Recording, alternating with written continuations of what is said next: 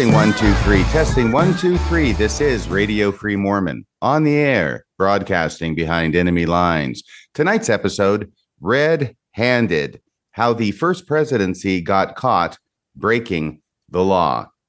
On tonight's episode, we have a very special guest who I'll introduce here in a moment. But first, I want to let you know we're going to be talking about the latest issue and release from the Widow's Mite Report. The Widow's Mite Report has been ongoing now for approximately a year.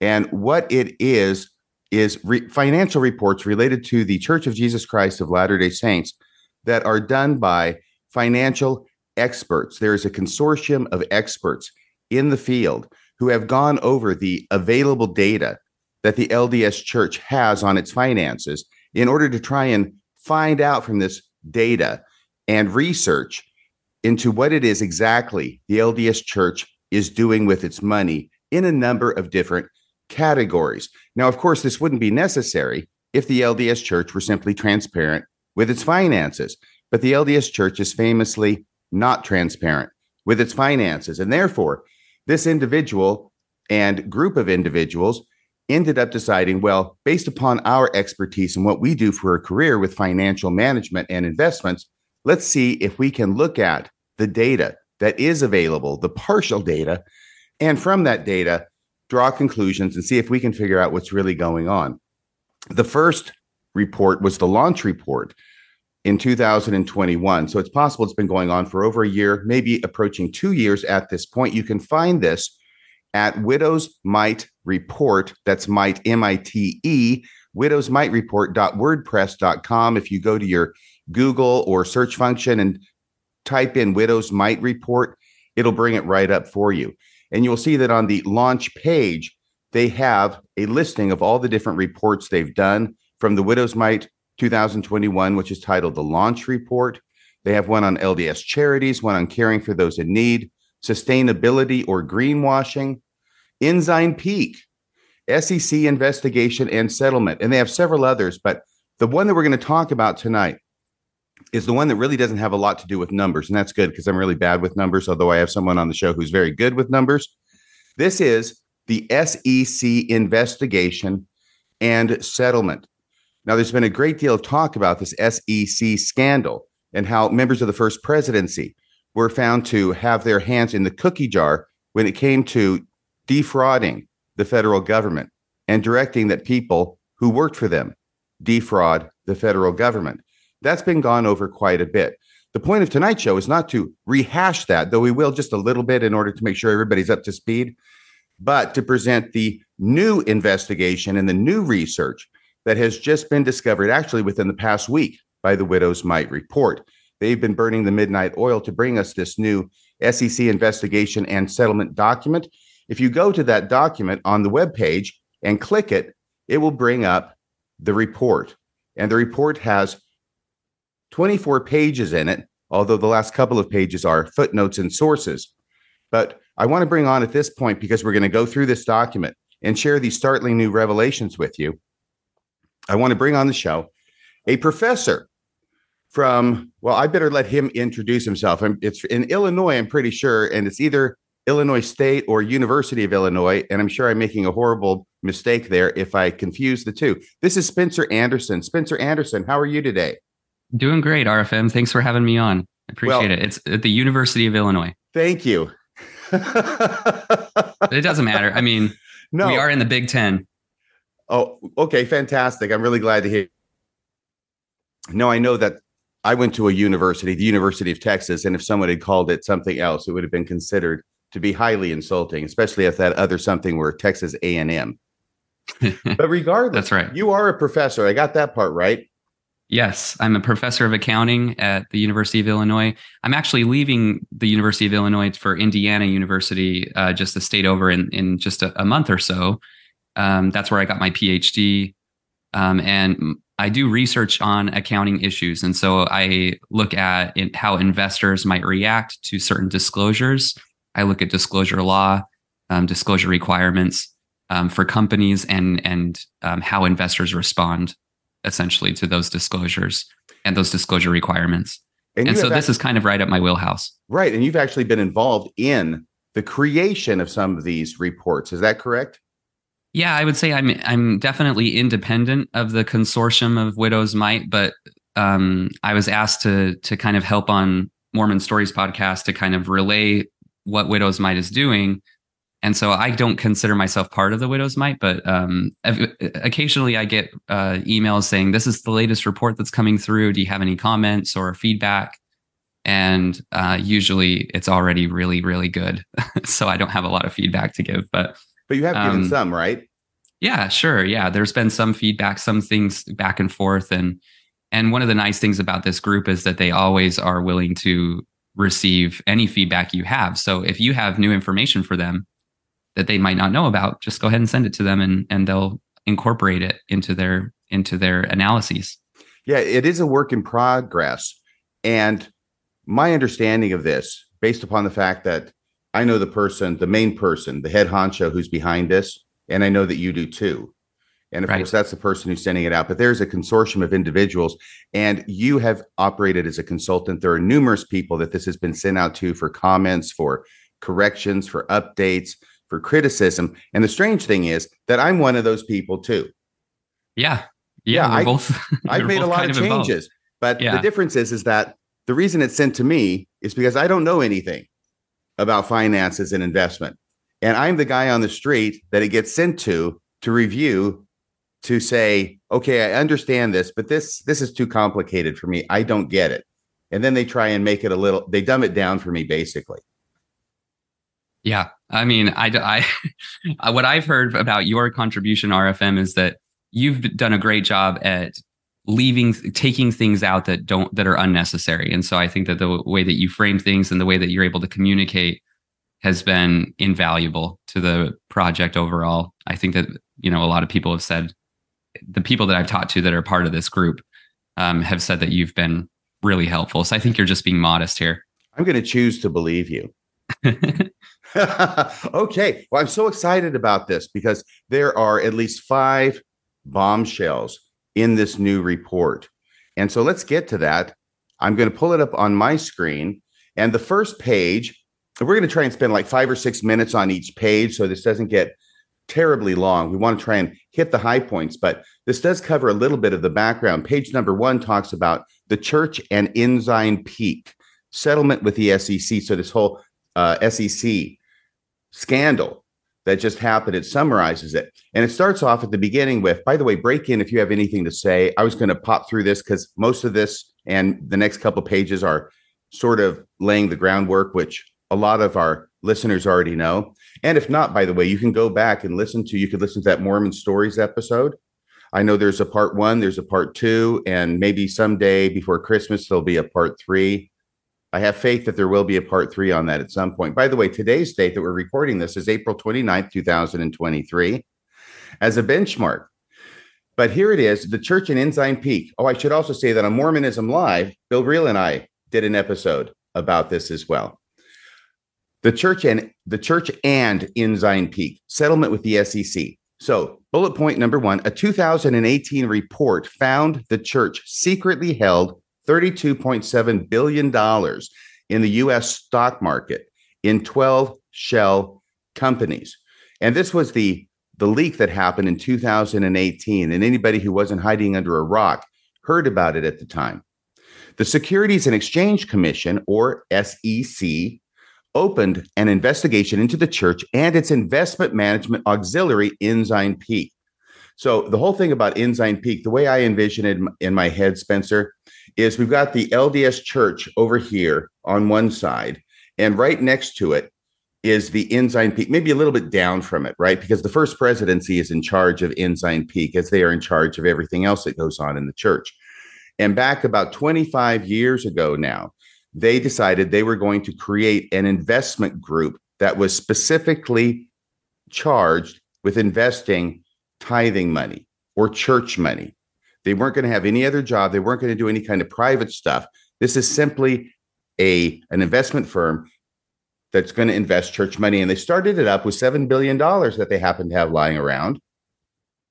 And they've done very well since then. But the main thing I want to talk about is that the head of Ensign Peak, who, for the entire time that was relevant to this, was Roger Clark, the head of Ensign Peak, worked for the first presidency and took his orders from the first presidency as to how to do his job. Now, obviously, the first presidency doesn't know how to invest as well as Roger Clark does, even though President Eyring was, as I understand it, a professor at Stanford on finances. Is that correct? Business law or business running businesses? Yeah, I think business administration. I, am not exactly sure. I can't remember, but yeah, he was. And and Roger Clark himself has a, a pretty good pedigree in terms of his education as well. I think he was also at Stanford. At least he has done work with people at Stanford, and he became an assistant professor in the Marriott School of Business in the 70s at BYU. Oh, so there's he a connection also, with BYU and Roger Clark as well. Yes, yeah. Interesting, because Roger Clark's going to become very important as we go on. But still, this is the the setup and the background.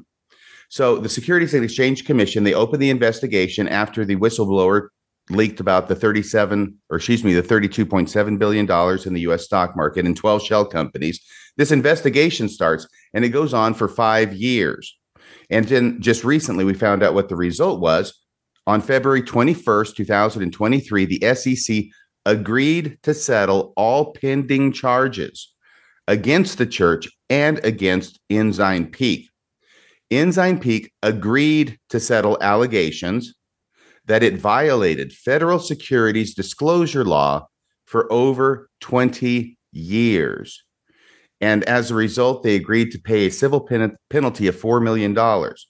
Now, in addition to that, the LDS Church agreed to settle allegations that it was responsible for causing Ensign Peak's violations of the law. And they were assessed and paid a civil penalty of $1 million. dollars. So there's the first page. Do you have anything you want to add to that, Spencer? Well, just that the penalties are separate. It, it might seem really odd that the penalties are separate between the church and Ensign Peak, but this was done purposely by the SEC to ensure that people, the public, knew that the church was involved in this.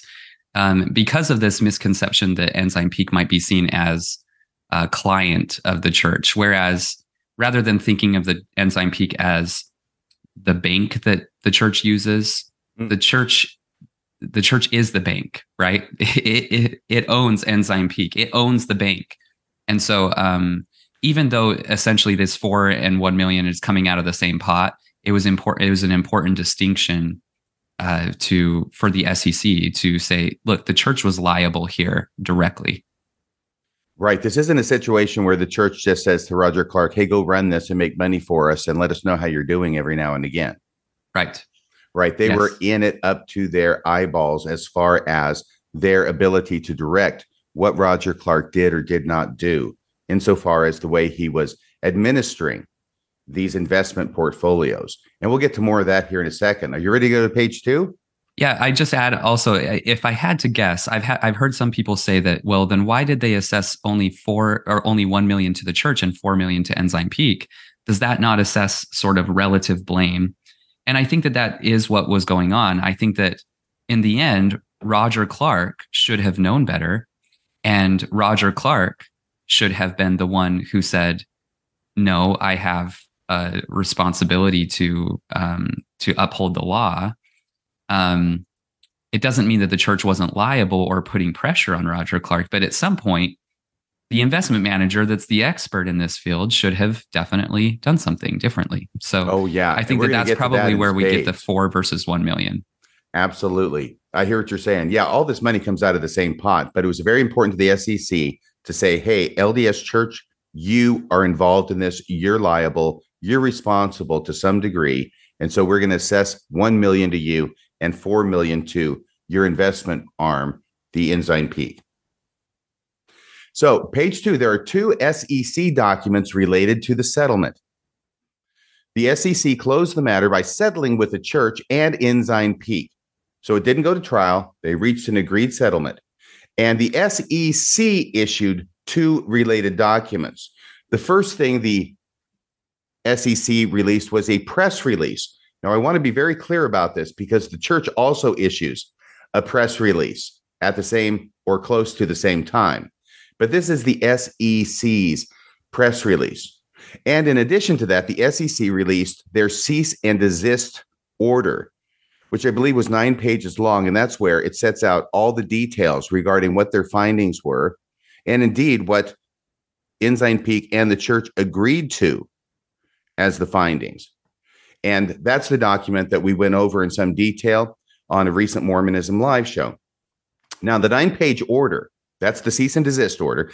The nine page order was mutually crafted and agreed upon. This is so important, Spencer, at least to me, because this isn't something that the SEC says, okay, we're going to have a settlement and we're going this is our order and you guys got to pay this money.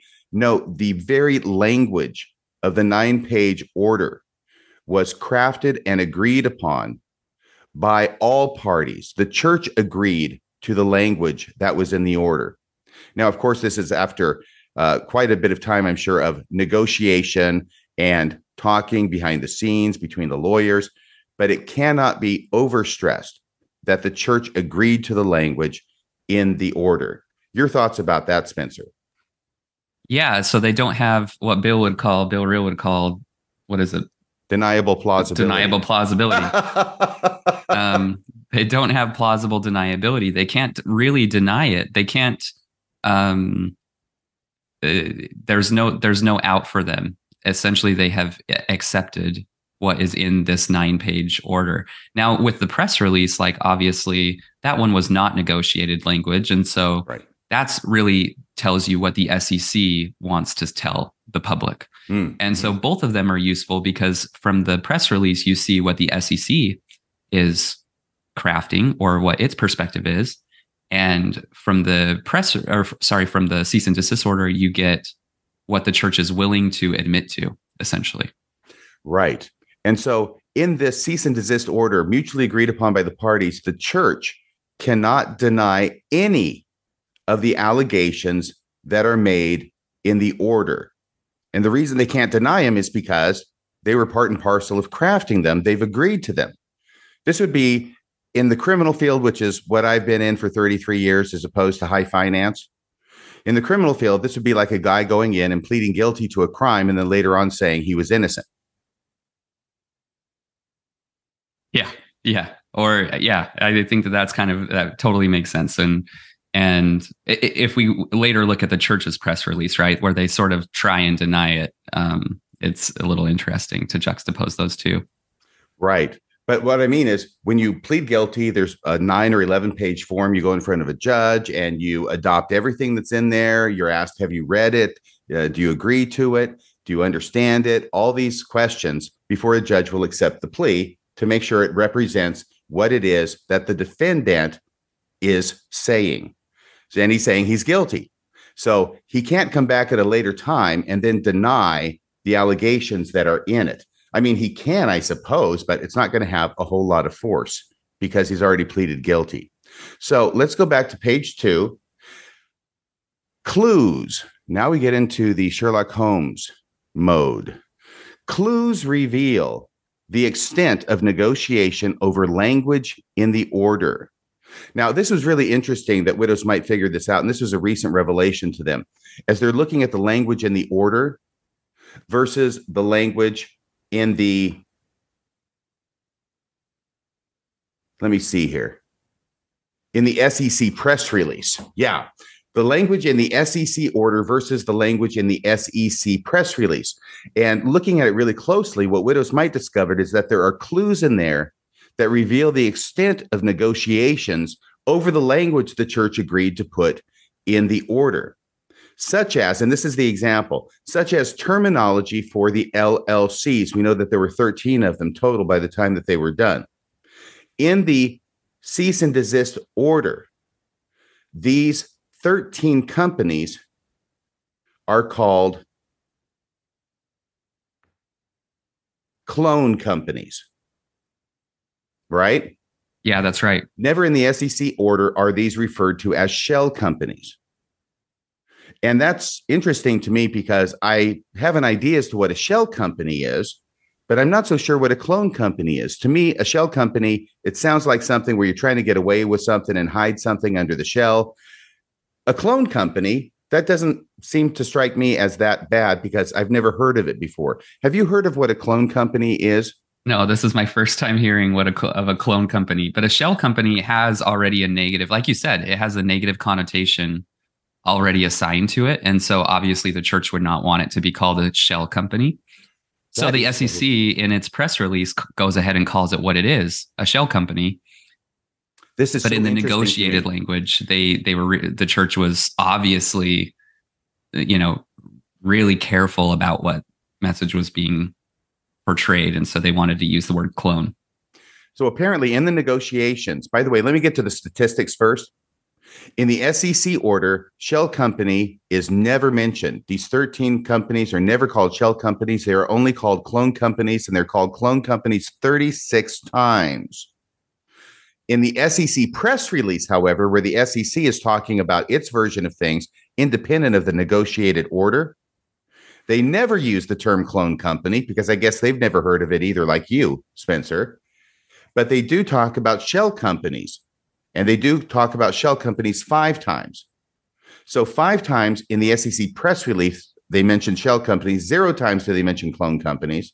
In the SEC order that was negotiated with the church, they never mention shell companies, but they do mention clone companies 36 times. What do you make of that, Spencer? I mean, clearly the church is is already trying to massage the message through this negotiated order. And what that tells me is that this is the when you read the negotiated cease and desist order, this is the most positive light we're going to be able to shed on while still remaining truthful uh, on this situation. And so if the church is already negotiating the language such as using clone company versus shell company and this is the most positive portrayal of the event that the church can come up with um, as we're going to see it's not a very positive portrayal um, overall. And what that means is that you know uh, really the church is, has no standing in a, a lot of this. And so that's where that's where i go with it Yeah, what, I, Um, what I hear them doing is saying shell company, that sounds bad. That's what we did, but let's use a term that nobody else has ever used before so it won't sound as bad. right yes Okay, well, that's a fascinating tidbit that has been figured out in the past week. I think it is by Widow's Mite. If we go to And the, page, church, the, Yes? the church is good at creating new terms too. You know, like they they can redefine translate, they can redefine horse. So you know th- th- You- they they're her? already well adept to th- this kind of uh, language adaptation. I think. oh yeah, he who controls the definitions controls everything.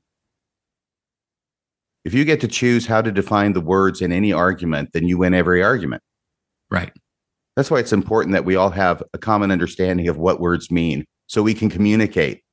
Yeah, that's what is ideally would happen, right? Um, right? But can when I you don't add want to something too? When you don't want to communicate, you change the definitions without That's right. letting the other side know that you've changed them. That's right. Well, I, this I is all want to basic go. George Orwell, I think. Yeah, I, I want to go back a little bit to the fact that they settled, um, Yeah. because some people, and you're a lawyer, RFM, but some people would argue that when you settle, it's because you're not uh, that there's no strong case against you, and so the church settled because really the SEC didn't have a case. And I want to highlight the SEC's specific language. They have their own language in terms of why they might settle.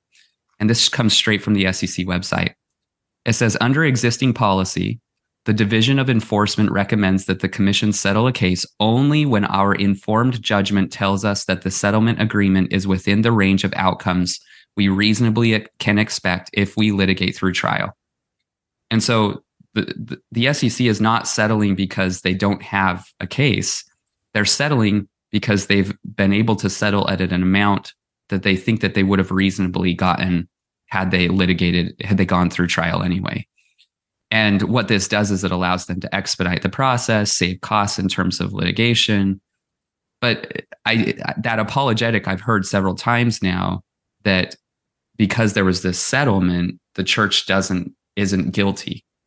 It's uh, sometimes I feel like there's this connotation around settlement, but when you settle with the SEC, from the SEC's perspective, they already have to go through a determination process where they evaluate and estimate how much they would get in trial and it has to be already that settlement amount has to be within that range that they expect they would get out of trial. Um, so I don't know if your thoughts are if I don't know if it's similar in all settlement cases RFM, but I thought that was important that this isn't an out for the church. It isn't uh, like the SEC didn't have enough evidence and so they were just settling, or the church could have won if they had lit- gone through litigation. That's not what the SEC is saying. No, and I'm sure, of course, that people who are on the side of the church and want a special plead for the church would categorize this as, oh, this is sort of a nuisance fee that they're just paying to make this lawsuit go away. Exactly. On the other hand, in the criminal field, I'm trying to think here and I, I can't remember. I mean, I've done so many plea deals, of course, in my life.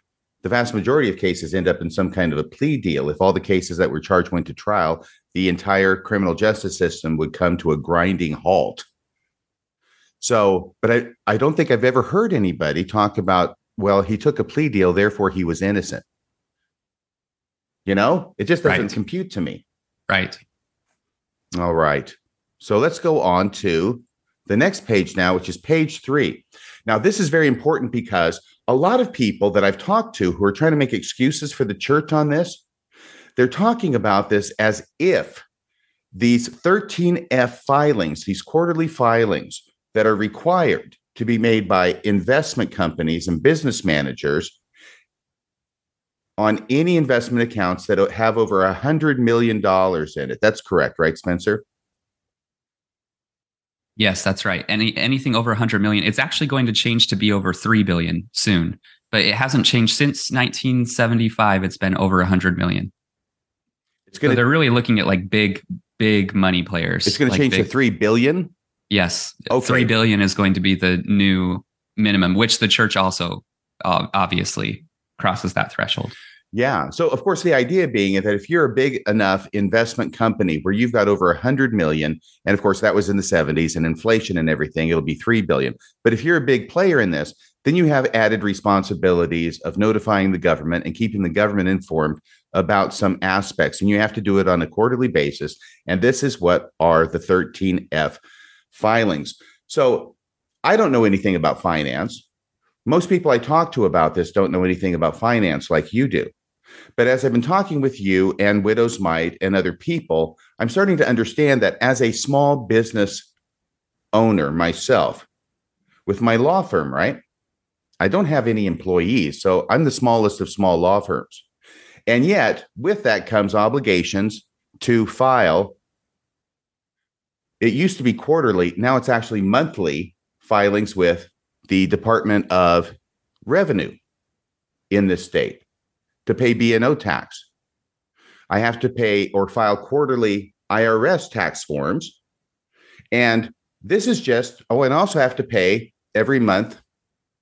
Oh, that's part of the B&O tax where I have to pay it. I have to calculate it, file the form, pay it, yada, yada. But these are the two main forms that I have to do in addition to my IRS filings. And by that, I mean the one where I actually have to pay the money. So I've got monthly things that I have to file as part of my business with the B&O tax. I've got quarterly filings with the IRS and then I have the one big yearly filing with the IRS. And so this is just part of what I do. And my understanding is is that if you're running an investment company that these 13F filings are just about as routine and simple to do as what it is that I have to do here in my humble law practice. Is that right, Spencer? It is a very, very simple filing. It only has three parts to it, which, you know, we could talk about, but it's just, it's basically just a cover page, a little summary um, document that's usually another page. And then just, uh, you know, you just send an Excel file with the companies that you own and how much you own at a certain date. And so it's really nothing, it's not, not that burdensome it would maybe take one of your staff members you know an hour to finish and complete. Um, it's not this is something that they already have the information readily available. It's it's one of those things where each quarter the information doesn't change that much in the first two pages so you probably just copy and paste what you had before. So this is just really really a simple requirement. And importantly it's why does this requirement exist? It's because the SEC exists. It, it was first created in 1934 using what's called the Securities Exchange Act. That essentially created the SEC. The existence of the SEC is to protect the public and to ensure that there's trust within our capital market system. And what I mean by that is that if I'm an investor and I want to invest in a company, I want to have this um, connotation or this notion that um, there is no unfair or deceptive acts or practices in being engaged in in commerce. And that way i have a fair shake when it comes to my potential investment. If there's some person or some company in the background that's moving all of the you know that's you know that's uh, playing with all the strings that's the puppet master of the market i'm not going to invest in the stock market and trust has been eroded in the stock market when that type of thing happens. And so all of the SEC's requirements to, for disclosure and things like that are to promote trust within the capital markets. And I'm um, sure that the year that this was passed in 1934 is significant since that was five years after the huge stock market crash in 29. That's right. It was created in direct response to the Great Depression and the market crash back then. Because eh, really, what uh, what keeps the you know the the gears running of the, our entire capital market system is trust in the system. If we lost trust in the system and uh, the sec is in charge with ensuring trust continues in the system then it would come to a grinding halt. Everything would. That's that's how our capital market system works is we need to operate with trust. If there wasn't trust then cost of capital raising would go way up. So essentially interest rates would go super high um, our premium for for you know if like a company wanted to raise money they would have to pay a much higher premium in borrowing rates. Um, and and so if you decide that you want to have investors in your company um, then you publicly register with the sec and you have to follow the sec's rules. And likewise if you are a big investor in the market you have to file some forms to the sec so that investors are protected and they um, are in the know. So the entire purpose of the 13F is to let the public know who the big investors are and what they're investing in. That's the whole purpose of the 13F. And I, I make that emphatic statement because that's the that's the exact thing that the church was trying to avoid. So you can't get around that like the entire purpose of a 13F is to not hide and they were trying to hide. It wasn't as though they were, you know, engaging in some sort of tangential uh, misreporting. It, it, no, they were they were going against the whole core underlying uh, uh, what do you call it? Not the letter of the law, but the spirit of the law of of the 13F. Right. Well, part of this trust that is needed in the stock market or anything else, I expect, is also dependent upon transparency. And this right. is what they're trying to do. They're trying to legalize or force and compel anybody who's got more than a hundred billion dollars, excuse me, a hundred million dollars in the stock market to be transparent about a number of things that are important to the SEC. And now you've got the church interfacing with this federal law through the Ensign Peak advisors account.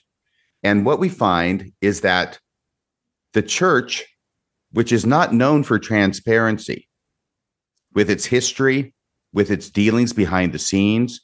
It keeps everything secret, almost every, lots of things secret. Let's put it that way. So the church is not known for transparency. They come into a place that requires them to be transparent. And what they choose is to continue not being transparent in some ways. The LDS church and transparency are like two ships passing in the night.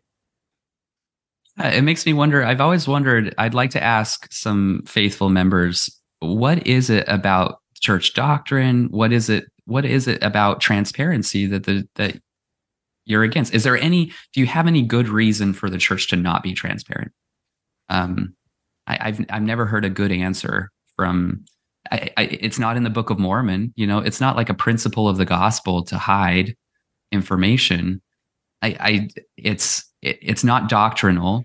Pearls before swine, my good professor. Pearls guess, before swine. I, I, guess that could be one. That could there be one a, cher- cherry picked scripture. Yeah, there's an entire culture of secrecy in Mormonism yes. for whatever reason. Like you say, where is it in the Book of Mormon? It's not. But the LDS Church has, from its inception in Joseph Smith's uh, administration in the church, and ever since had this culture of secrecy. And some of it was maybe imposed upon them, or at least it was felt it was imposed upon them by non Mormons from the outside world, putting pressure on them to do things they didn't want. But I mean, it starts at the temple and then it goes out from there. Right. Yeah, it's just it's just so odd that it's so prevalent, but at a principles level, it's it's not founded in any core virtues or principles or anything like that. You know what I mean? And I think everybody deep down knows that there's nothing good about obfuscation, that there's something uh, wrong with it. And yet it's so, so prevalent in almost every corner that you look at in the church. It's, it's yeah. odd. Yeah, I could go on and on about that, but we won't. But definitely a culture of secrecy. And I guess our listeners can come up with examples of their own lives in the church if they happen to be members. So let's see here. Oh, this, and also, not only is this a very basic and rote kind of process, filing these 13F forms, it's also been around for a long time. Not since 1934, but since the 70s. So the Exchange Act, I'm still on page three. The, the Exchange Act from 1934 has been amended many times, of course, often in response to crises or bad actors, which is what usually causes amendments in any kind of statute. Um, but it's been amended many times.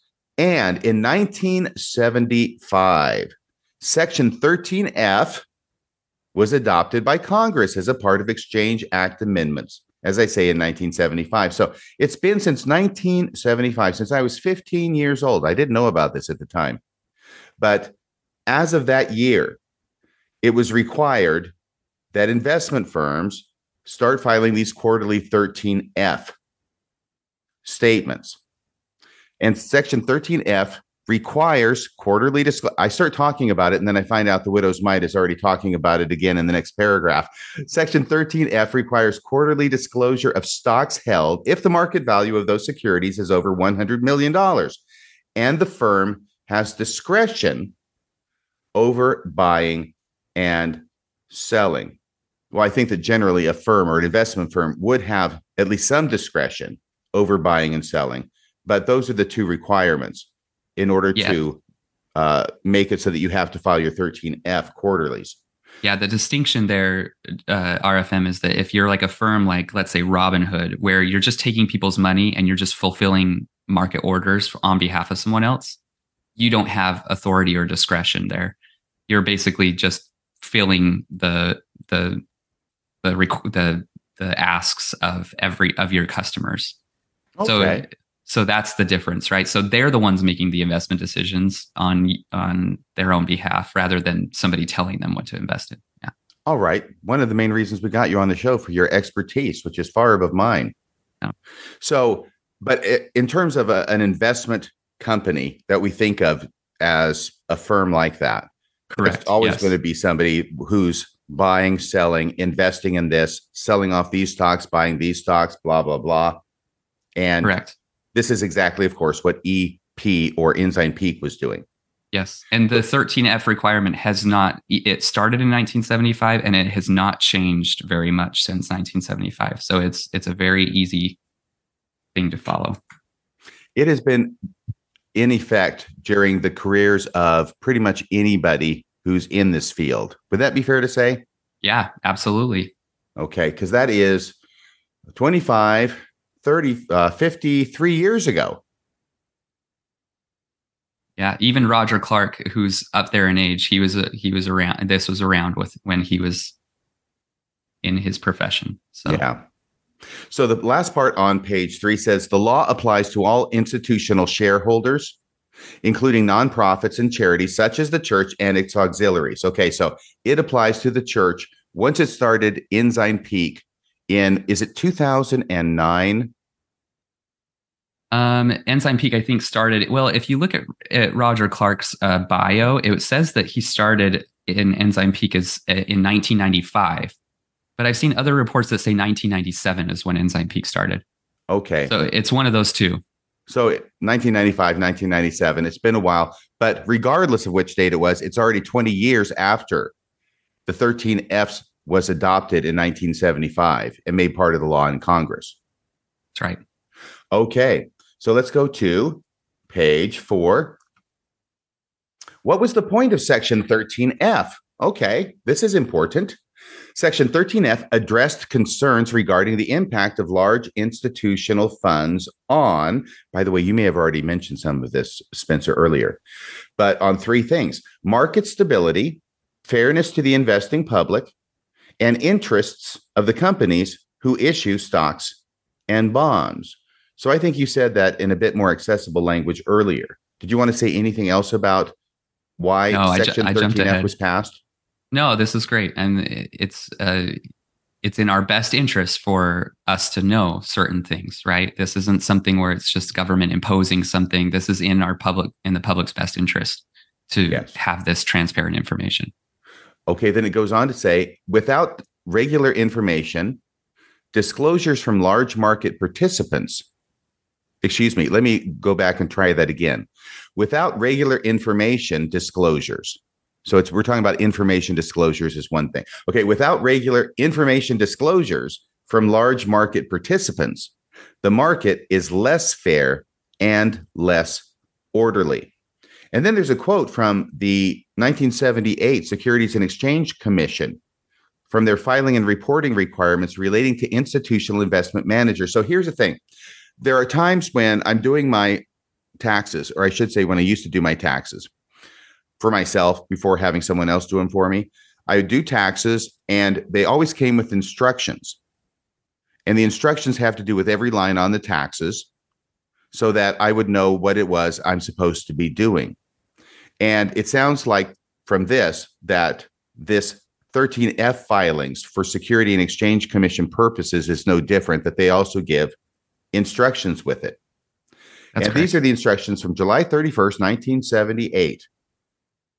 Yeah, and uh, just to give context, I can there's an there's a frequently asked questions phase, uh, page that the SEC provides on 13F filings, and it's only you know it's like 50 questions long, and with those questions, you can you're you're if you're just a regular old accountant, you can you can fill out a 13F just fine. So they they provide really well good instructions surrounding. Right, it's it. not hard. There's instructions to be found. It's been around, and everybody knows how to do it. Who's in this field? This is main, the main points we're trying to get to, right? Right. Here, and not only that, but you can look up everybody else's 13F and you can kind of just copy them because they're all doing it the same way. Oh my so, gosh. So you're saying even I could do it? Yeah, you could. I mean, we can all look up all the 13Fs. And so you look at like five of them, there's not going to be a lot of variation. You kind of figure it out from that. Like, at mm-hmm. least in terms of formatting and all of that, you've got it all figured out. So here's this one quote from these instructions from 1978 or filing and reporting requirements. Here's the quote First, the reporting system is designed to improve the body of factual data available and thus facilitate consideration of the influence and impact of institutional investment managers on the securities markets and the public policy implications of that influence. So there's the quote that basically says why it is that this is important to do and to do it quarterly and to do it honestly and correctly. Any thoughts about that before we go to page five? No, I mean like the SEC's entire purpose is this. If I if I if a company tells me that they have this much in such amount in earnings, let's say, let's say that their net income is X dollars. How do I know to trust that information? Well, what the current system has provided is they make is if you're registered with the SEC, you have to get an independent audit. You have to uh, you have to um, the SEC will kind of go after you if you you know there's some litigation system involved where the SEC will go after you if you lie about it. And so by creating some sort of enforcement uh, entity trust is enhanced. And so what I was talking about was a disclosure from companies, but also the disclosure of these really large investors is important too. If if Bernie Madoff tells everyone, which he did, he actually filed all of his 13Fs. Um, Bernie Madoff tells everyone, I have this much and and and he's lying about it, it's really important that we be able to trust what is in those 13 Fs. And the SEC's job is to try and enforce and make sure that everybody's doing it the right way. Well, it makes sense. And by the way, if the listeners are to the point where this is sounding so obvious now and quit beating a dead horse, I hope that's the point that the listener is at because yeah. this is so obvious, so easy, so regular for investment companies to do this that it highlights how strange it is that the LDS church did not do that with its own investment company. Right. So if we go to page five, what is a Form 13F? And a preview of Ensign Peak's misstatements. So now we're going to start getting into the nuts and bolts of everything that was misstated in all of these 13F filings that were made by the church on behalf of its shell companies for approximately 20 years. So here we go. Form 13F enables compliance with Section 13F disclosure law. Yeah, I think we've got that. It requires information about the institution or firm. It requires information about the securities held. It requires information about other managers or other firms that are involved in your firm. It requires information about investment discretion and shareholder voting authority. Now, those last two are a bit of a question mark to me. So, what is investment discretion, Spencer? And why is the SEC concerned about knowing about it? Yeah, it just means like who is the person that's involved in making the decision about where to invest. And the reason that they care about it is that if you have two theoretical companies that are investing, but they're working together, they're in cahoots, then from an investor perspective, I want to think of them as basically one entity. They could be uh, operating in conjunction with each other in terms of their strategy. It could mean different. It could mean different things in terms of like whether they're pushing a company in one direction. Like let's say that there are. I'm just providing a hypothetical. I don't think this exists, but let's say that there are a hundred different companies but they share investment discretion. The SEC says you need to tell us about this because those 100 companies, let's say that they um, care a lot about uh, green energy, and they're going to push a company that they own all little bits in in one direction towards uh, towards uh, ESG or or um, green green initiatives. Okay, well that's important information for me as an investor to see and so I need to think of that as one large block holder, one large shareholder, rather than 100 small shareholders that really don't have a lot of say. And so if you have shared investment discretion, you have to report that. That's what investment discretion is. Did I did I explain that well? I think so. I think you did fine. And the main idea is if I've got my own investment company and I'm at the head of it, like Roger Clarke was at the head of Ensign Peak, then let's say basic structure, I've got 100% investment discretion in how it is that I invest the stocks that I'm investing in, right? I can buy this, I cannot buy that. Nobody else can tell me what to do. That's right. But but if there are other companies that do have investment discretion or somebody above me who has investment discretion, then I need to report that. I'm required by the law to report that on the 13F filings, right? Correct. Yes. Okay. So before we go to the next, actually, I'm going to say this. So we've got Ensign Peak at the top of this, and then they slice up their investments into 13 groups. So it's like a pie. That's it. They sliced up into 13 pieces, and they took each piece of investments and put them into 13 shell companies. And then they nominated or appointed a business manager over each of the 13 shell companies. And each of the 13 business managers then, yeah, I think it was 12, but then there was one at the beginning that was made and then 12 that were cloned, right? right. Yes. So, yeah. So, so that's why I say 13 because I'm including total. the first one. Yeah. At the very end, there were 12. So when you split it up, it was into 12 pieces. But yeah, you're right. in all facts. It's okay. It, well, like the twelve good. tribes of Israel. That's right. Maybe it was. That's right. Maybe it was. That's right. Maybe it was. So the basic thing is that if they were going to report honestly, all of these stocks are owned by EP, and EP has 100% discretion authority over how these stocks are invested because these are just shell companies. It's still 100% EP's investments, but they're engaged in this rather elaborate structuring system in order to hide how much they have. That's correct. So they could have done one of two things here. They could have created 12 13Fs for the 12, uh, let's say that there were 12 at that time, uh, shell companies. And then they could have either listed on the 13F, they could have listed all the other managers of all the other shell companies and said, we're basically all together. Or they could have just reported as Ensign Peak.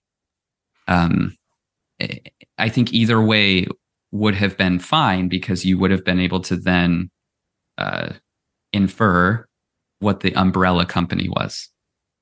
Right. And in fact, on the 13Fs, if they had done it that way and filed for each of the 12 shell companies and said, actually, I have zero investment authority, I have zero discretion. And Ensign Peak, Roger Clarke, up at the top of the totem pole, he's got 100% of the investment discretion, assuming that he did.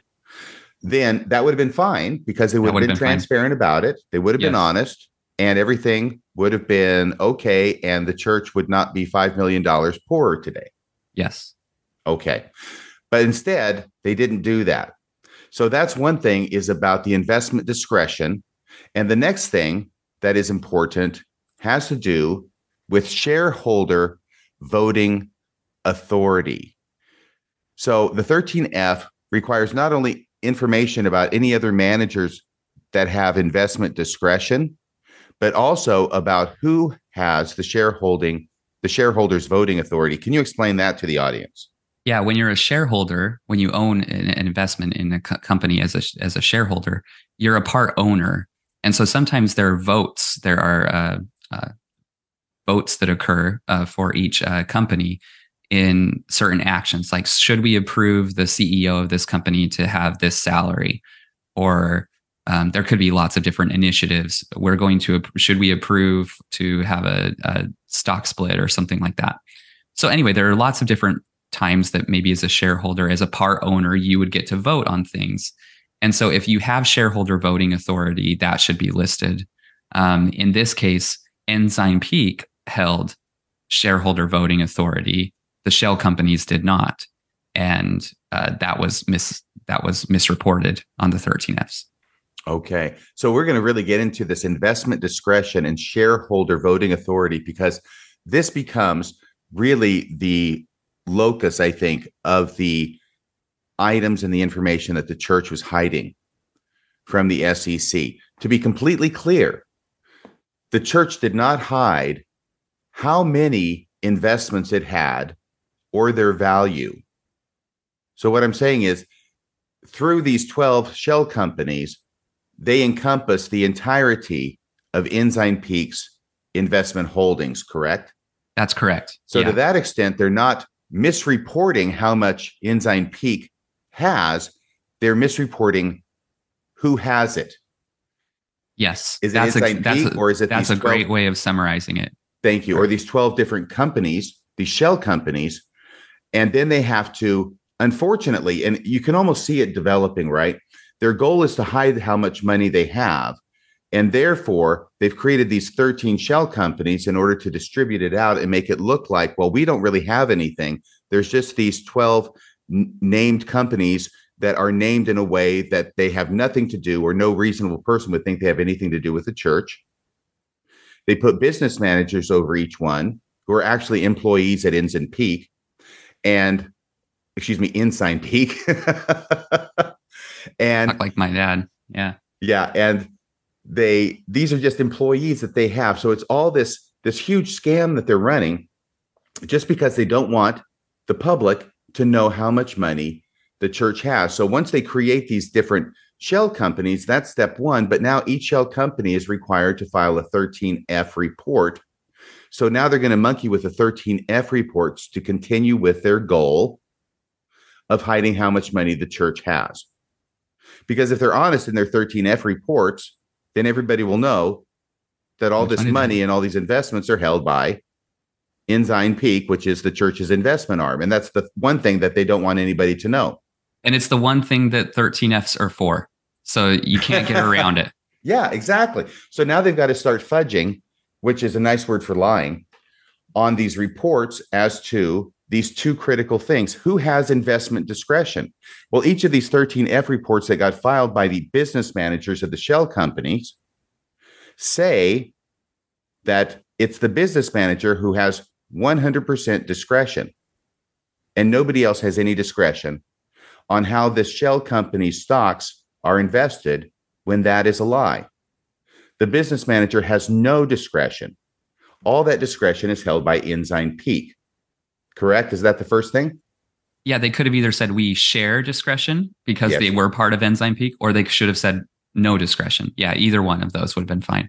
Either one of those would have been fine, but instead they, they went they for said, option three. They said we have sole discretion, like we're operating independently. That's right.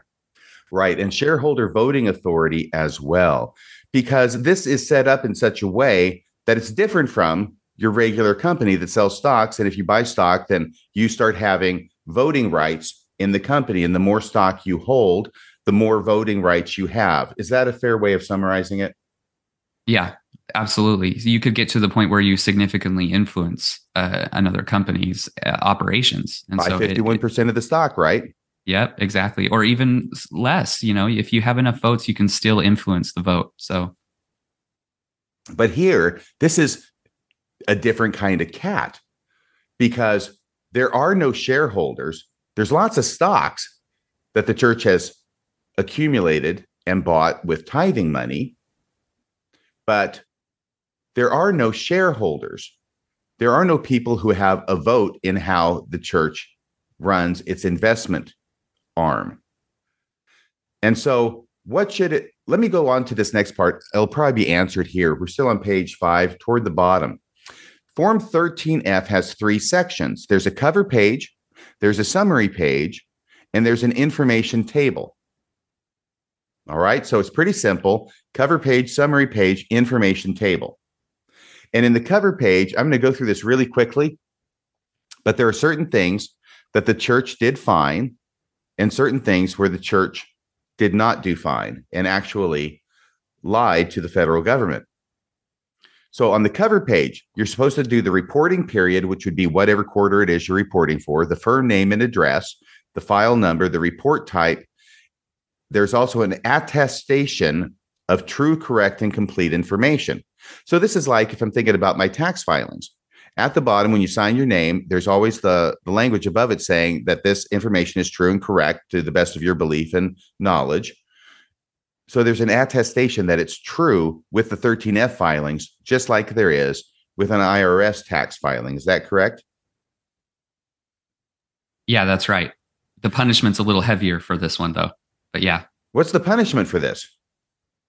Well, you know, if we go down to the bottom of the slide, it mentions that there's a warning here that says intentional misstatements, misstatements, intentional being a pretty important part of that.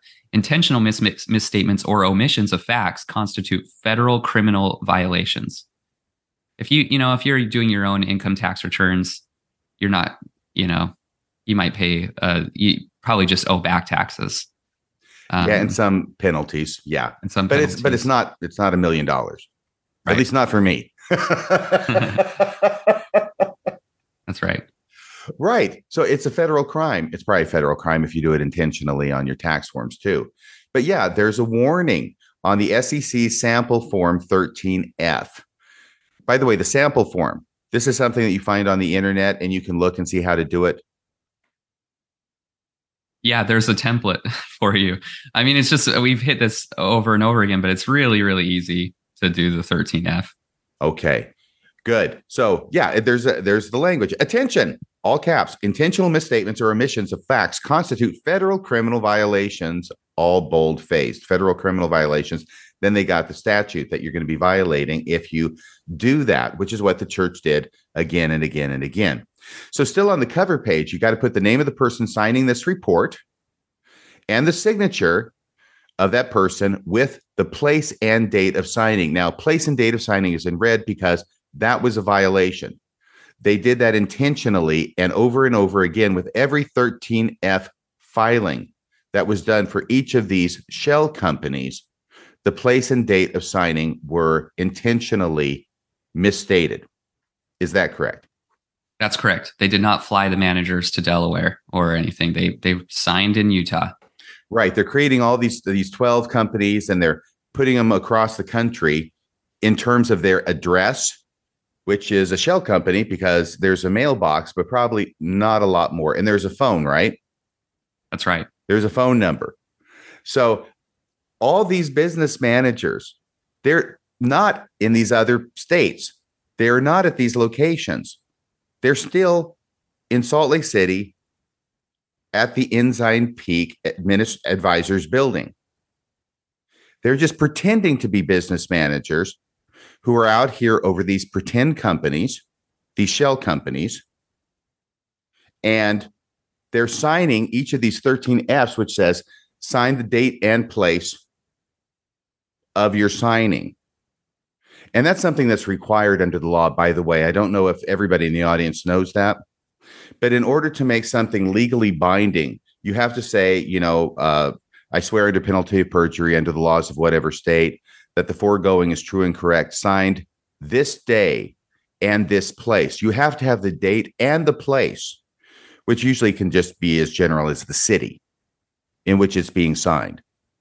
But those are required to be on the form before the signature then is legally binding. So that's why the place is so important. If the place is not there, then it's not legally binding. But here they're putting a place down. It's just not the place where it's actually being signed. So there's that one. Now, the summary page. After the cover page, we get to the summary page.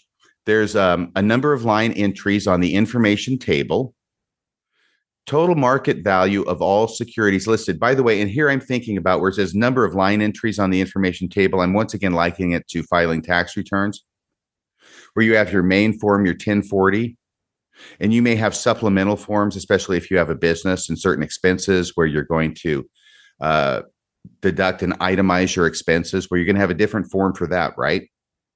And it'll be yeah. attached to the main form but you itemize your expenses on this other form and then you come down to the bottom line with the total of itemized expenses you take that total now and you plug it into the main 1040 form in the place where it talks about itemized expenses is that what it's talking about here on the summary page where it says number of line entries on the information table it's basically saying on the next page you're going to see this information table that lists all of the companies we've invested in how many companies have you invested in? That's what the number of line entries is. So it's basically just saying how many how many different companies are you going to have in your information table and what's the total market value of those companies that you're going to give us which so you, that, which you would think they would know since that's the whole point of investing is to all you got to do is count them up it's not yeah. a yeah yeah so it's and they did that part right. i was thinking Yes, it is. It's not even there are no there are no additional schedules to 13F. It's just these three things. Yeah. Okay, now on the summary page, now we get into some trouble with the church, or the church gets into some trouble with the SEC. You're also supposed to list other firms, any other firms or managers with shared investment discretion. That's why we took the time to define what that meant a few minutes ago. You have to list any other firms or managers with shared investment discretion. They did not do that on any of these 13F sections that they filed up until what was it, 2000, I think it was? Or excuse me, 2020. Right, up until 2020. Right. And I think it'll get to this, but the mind blowing thing is that they didn't list any other managers, which absolutely existed on this 13F form until they were caught until the whistleblower blew it, blew the whistle on them, right? Mm-hmm, that's right. But even after they continued to do it for a couple of times, they did. That's was... the amazing part. They continued to do it even after the whistleblower said that they had $32 billion in the stock market under these 12 different shell companies. Yeah, I don't know if they were like digging their heels in, trying to negotiate with the SEC, trying to argue, you know, if they start to change right away, then it means that they've admitted that they've done it wrong. Maybe they thought that they could negotiate with the SEC that they thought what they were doing was on the up and up, or um, yeah. I, I don't know why they did that, but it, I would love to be a fly on the wall because it was it's quite clear that they were doing it wrong all along. So, also on the summary page, in addition to listing the other firms with shared investment discretion, which they did not do, you're also supposed to put down the number of other managers with shared discretion. And they did not do that either. They all claimed in all the 13F forms that there was only the one business manager who was not even a business manager because it's not even really a business, it's a shell company. And so there are these managers who have no discretion at all. So they any discretion they have would be shared discretion. Now, these business managers over each shell company may certainly have been people who worked at Ensign Peak. In fact, I think they definitely were people who worked at Ensign Peak and may have been investing in certain stocks. So perhaps they did have some investment discretion, but under no circumstances, even the most charitable, did they have 100% sole investment discretion because they're being told what to do Correct. by their boss. So reporting right. that they had that there were no other managers with shared discretion on each of these 13 Fs was not true. Correct. All right. Then you get to the information table for each security covered by SEC 13F. So if I've got an investment firm and I've got 100 stocks that I'm invested in, mm-hmm. then I have to do. For each company, I would list out that I, each company that I'm invested in, let's say it's Apple, I would list the issuer name, the security class. These are just kind of details about the type of investment you're holding. CUSIP or FIGI code. This is just uh, an identifier for the um, industry or for the, the company itself.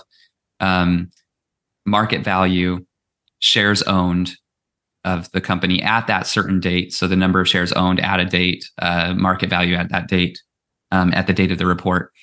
And then who holds discretion over that investment, um, if it's sole, if it's shared or none, other managers, uh, that might be involved and voting authority.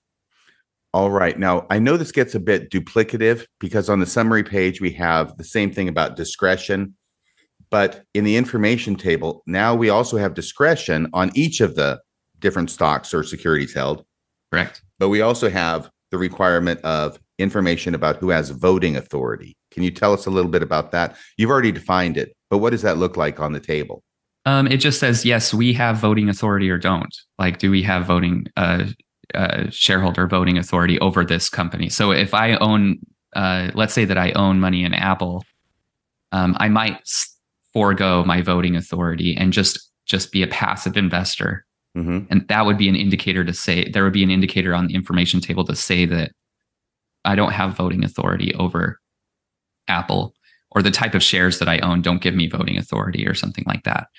Um, oh, okay. So I understand on that summary page, they've already given incorrect information where they say that the business manager has sole investment discretion over each of the shell companies. That's not true. Correct. They also repeat that for each of the securities on the information table. But then the voting authority. Why is the voting authority important and how is it misstated on these forms?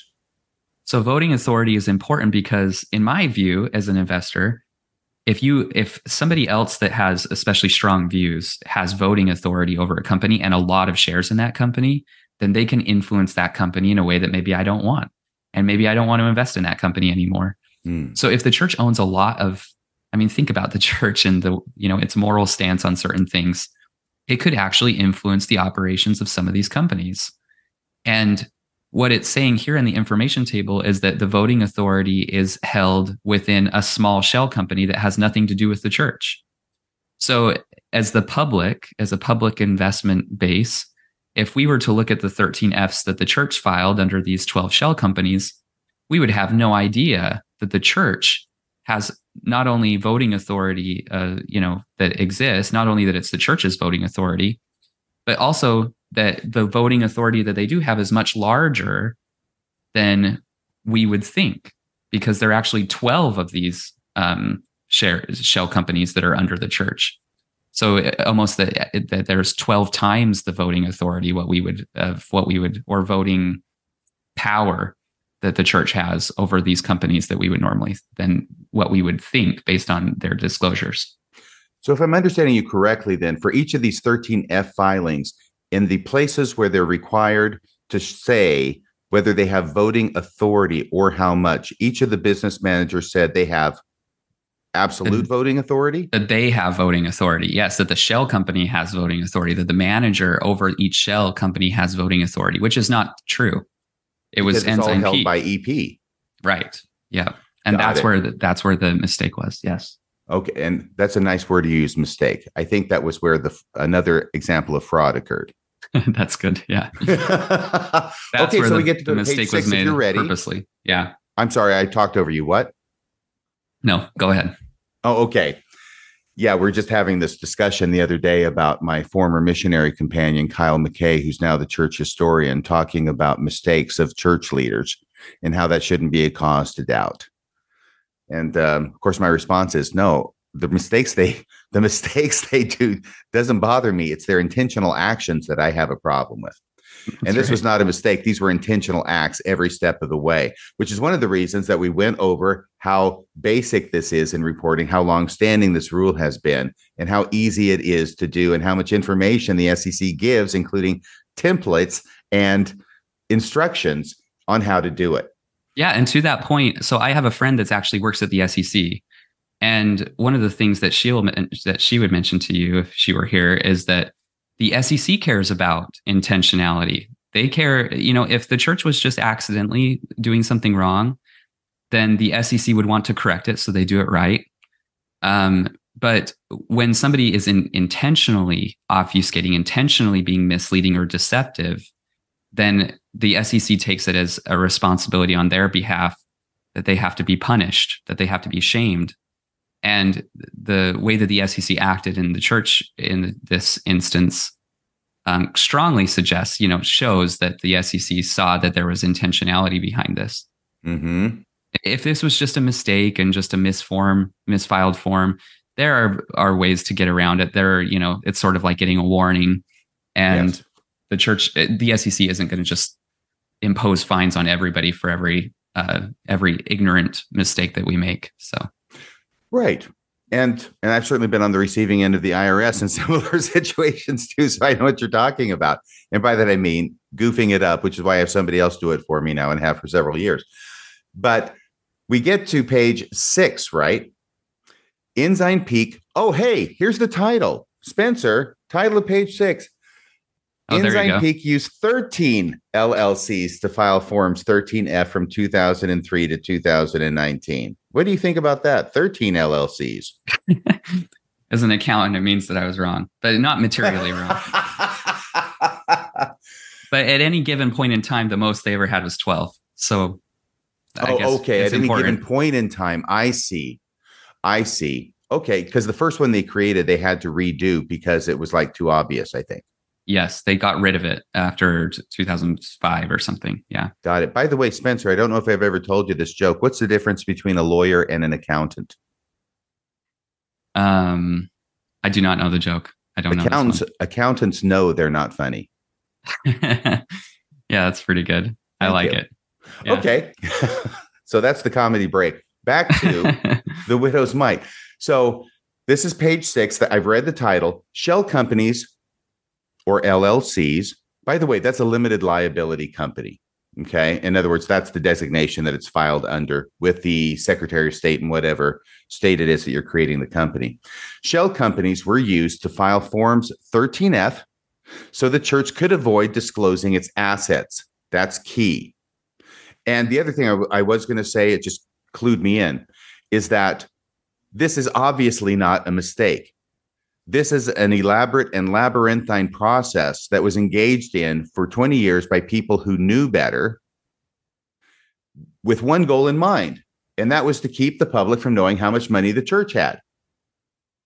Every single piece to this is designed with that goal in mind, and they were successful for two decades. So obviously, not a mistake. This was no boating accident. The next sign, the next line is EP controlled every investment held in each of the LLCs. I think we've covered that. Ensign Peak controls every estimate, every investment held in each of these shell companies.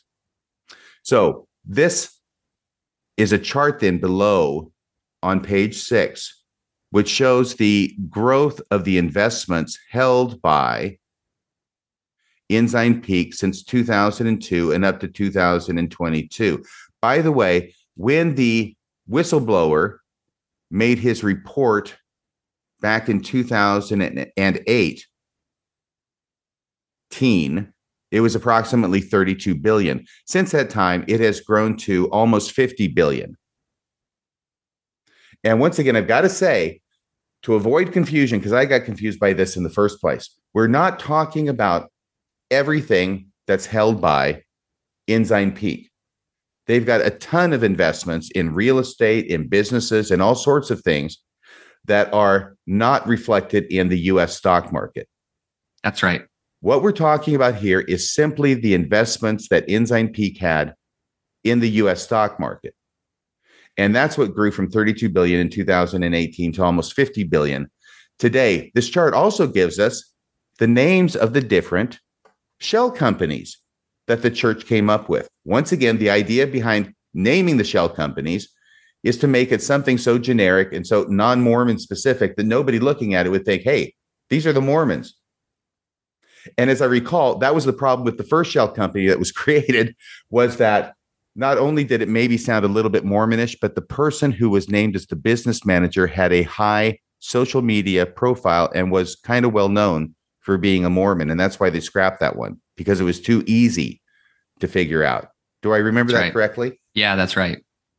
Hey, can you read the names of these? I just uh, love these names because they're so bland and so forgettable. But these are the names of the 13 total. Yeah, and companies. just and just to let you know, so some of these um, lesser known firms were were used like they what they did is they would take legitimate companies and just t- change like one letter in the name so that it even kind of gave off the appearance of legitimate companies that were out there that that filed 13Fs hmm. so that you would get confused and think, oh, well, it's just a misspelling or something like that. Um, so one of them is Argyll, A R G Y L L, Ashmore, Cortland, without the U. I think there should be a U there, but C O R T L A N D, Green Valley, Riverhead, Tiverton. I think that's like Riverton. Riverton, but they went ahead and changed a letter there. Elk Fork, Flinton, instead of Clinton, maybe. Uh, Glen Harbor, Meadow Creek, Newberg, and Tyers, T Y E R S. So just like completely made up names. I mean, Joseph, Joseph Smith would have been, and Whitney. Joseph Smith would have been proud. You know, I I got to hand it to the LDS Church. They are devious. They are crafty. They they bring to this 200 years of institutional knowledge of how to hide things. I'd like to know if Newberg has any um, has any roots uh, closely related to Hebrew.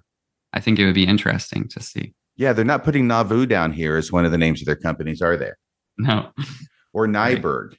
like yeah. Alexander Nyberg, right? From church yeah, history. is that how it's pronounced? Nyberg? Is it Newberg or Nyberg? Yeah. Well, this would be Newberg. I think yeah. his is N E I. Yeah, none of these like clearly, except for Whitney, which was the one that was kind of cl- uh, uh, shut down. Mm-hmm. None of these really uh, say Mormon or Utah to me. Right. So success. Yeah. Mission. Yeah. There's no way. There's no way that they could have figured this out. I mean, apart from them having submitted and electronically filing all of these from the same location. Yes. There, there would have probably been, they'd still be doing this to this day. You know, they, they, should hadn't. have invested in some kind of technology or even just freaking plane tickets. Right. To send, send their the, business managers out to the actual location where they're supposed to be filing these from. Then at least they wouldn't be violating that part of the law where they sign it at the right. place in the city that where it's signed. That part would have been true. And then they would have actually been sending it in from that physical location. That would have been a great idea. They That should would've been- thought of that. I'll bet they're ruining the day. Yeah, there are a couple of think of things that. that. they could have done, just a couple of tweaks to actually make it a little bit better. Their uh, their little scheme here, but Yeah, just hire some office assistant out in each of these cities to file them from there. yeah, yeah, that would have worked. Make sure that they're members in good standing and uh, sworn to secrecy. Now they still would have gotten in trouble, but Oh yes, At because least- that would have only taken care of that One one, of the- thing, and it would have made more difficult for them to be found out. that's right. That's the thing. Yeah, this doesn't make it legit. This just makes it harder to find out the illegitimacy. Right. Okay, going to page seven. Titled Guidance Issued in 1978 left no wiggle room for Ensign Peak. Since Ensign P controlled what stocks were in the shell companies, now this is LLCs. And by the way, I'm going to guess that members of the Mi- Widow's Mite Report are going to be watching this. This isn't something I had caught before, but I think there's a shift between shell companies and LLCs, the use of that terminology in this report that might be potentially confusing. I would suggest they just pick one term, define it, and stick with it. And I think they should just use shell companies throughout. Okay. Yeah. Hope Yeah. you're listening out there. So, since EP controlled what stocks were in the LLCs, and I'll say those are the shell companies, it was required to report shared discretion. Right? Now, That's by the way, during this entire time up until 2000, Ensign Peak is not filing, as I understand it, any 13Fs on behalf of itself. Is that correct? Correct. Because obviously, if it did, then you would have duplicate reports. You would have EP saying 13F reports. We have discretion over 100% of our stocks, but we've got these 12 shell companies who are reporting the same stocks. Right. And and doing so would have um, upended its entire purpose, right? So if they had decided to report as Ensign Peak, it would have directly violated their. It it would have uh, it would have gone against what their whole intent was, right? So Right. So E- Ensign Peak is sitting back here, hidden in a sense from the federal government and the Securities and Exchange Commission, and having these 12 shell companies pretend that they actually own the stocks that are owned and operated and invested by Ensign Peak. That's right. Okay, I'm I'm trying to come up with new ways of saying it because sometimes if I say things in a different way, it makes it easier for me to understand. Page seven goes on. Lawful reporting would have defeated their purpose. Oh, did you just say that? Did you read that Yeah, off I was the next I was jumping ahead. Sorry. Doggone it. Lawful reporting would have defeated their purpose. The shell companies added no value aside from violating disclosure laws. I'm going to read that again because these shell companies, they have no value to Ensign Peak except for their avowed purpose of violating disclosure laws. So the public won't know how much money the church has. So this is from 1978. Again, this is from the Securities and Exchange Commission interpretive release relating to Rule 13F1 and related Form 13F.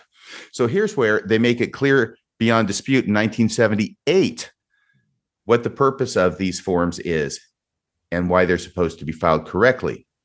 You want to read this?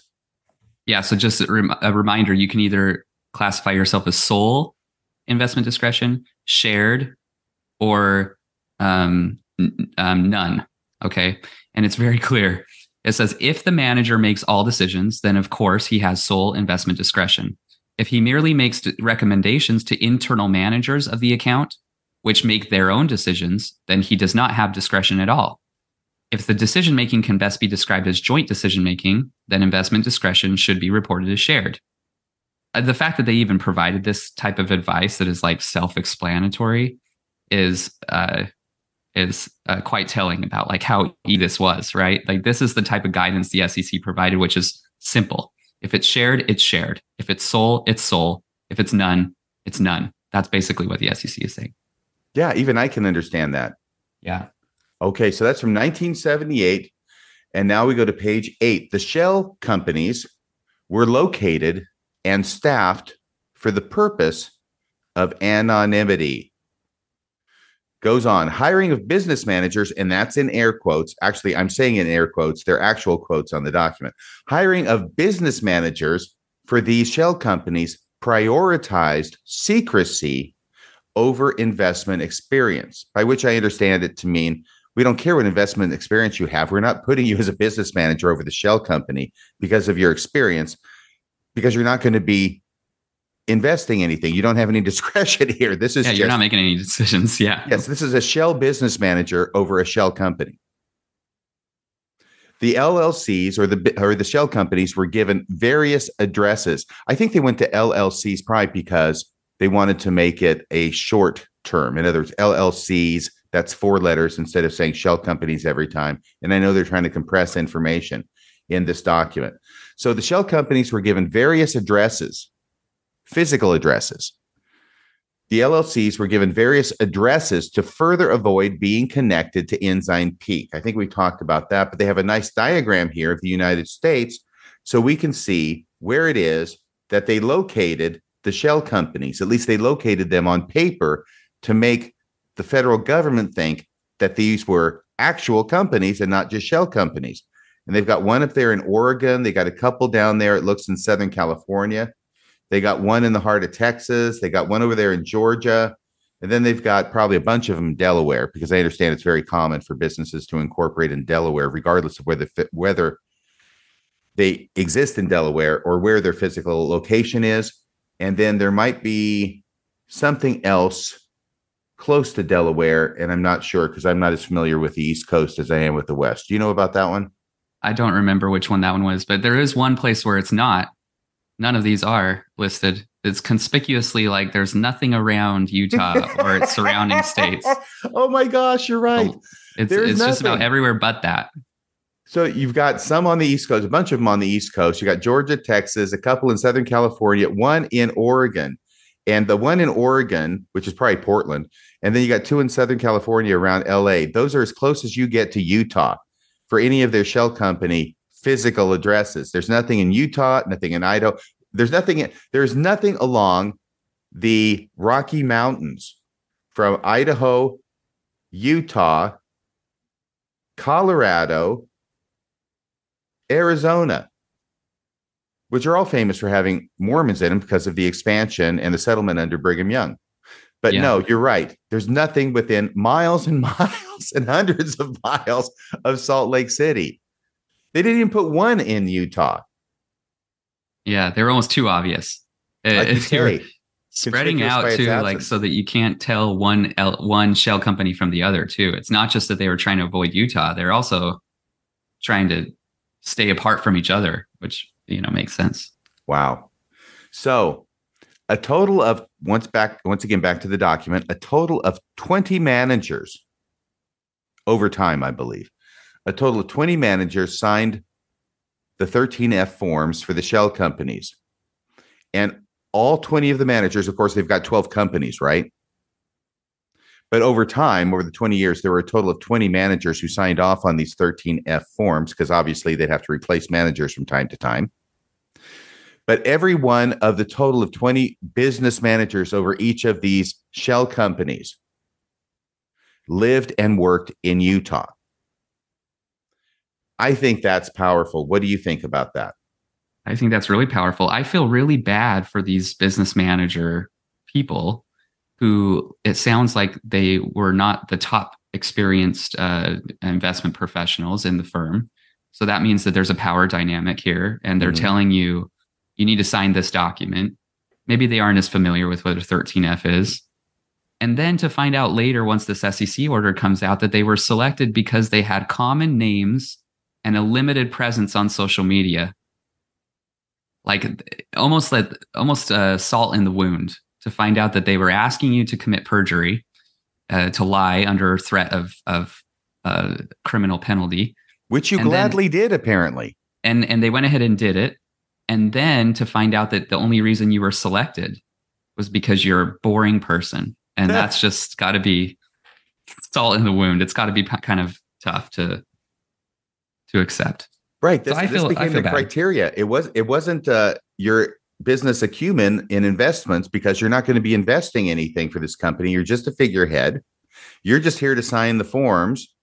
And we want to make it so that you don't have a social presence on uh, or presence on social media because we don't want to make the mistake that we made with the first company and make it easy to figure out that this is a Mormon who's in charge of this shell company.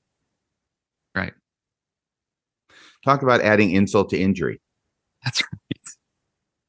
I've got to ask you, Spencer, put yourself in the position if you're working at Ensign Peak during this time period and somebody comes to you and say, we want to make you the business manager of this company and we need you to sign and file these forms on a quarterly basis. There is none of these people who did not know that they were lying on these forms. Is that a fair conclusion? I know it sounds very, very blanket. It sounds very dramatic, but I cannot envision any way that these business managers who were signing and filing these forms, or actually, I should say signing the forms because it was e- Ensign Peak who was filing them, right? Yeah, it was Ensign Peak that went ahead and electronically filed them and used their names. And then on the actual forms, like the physical forms, they'd have them sign uh, physically.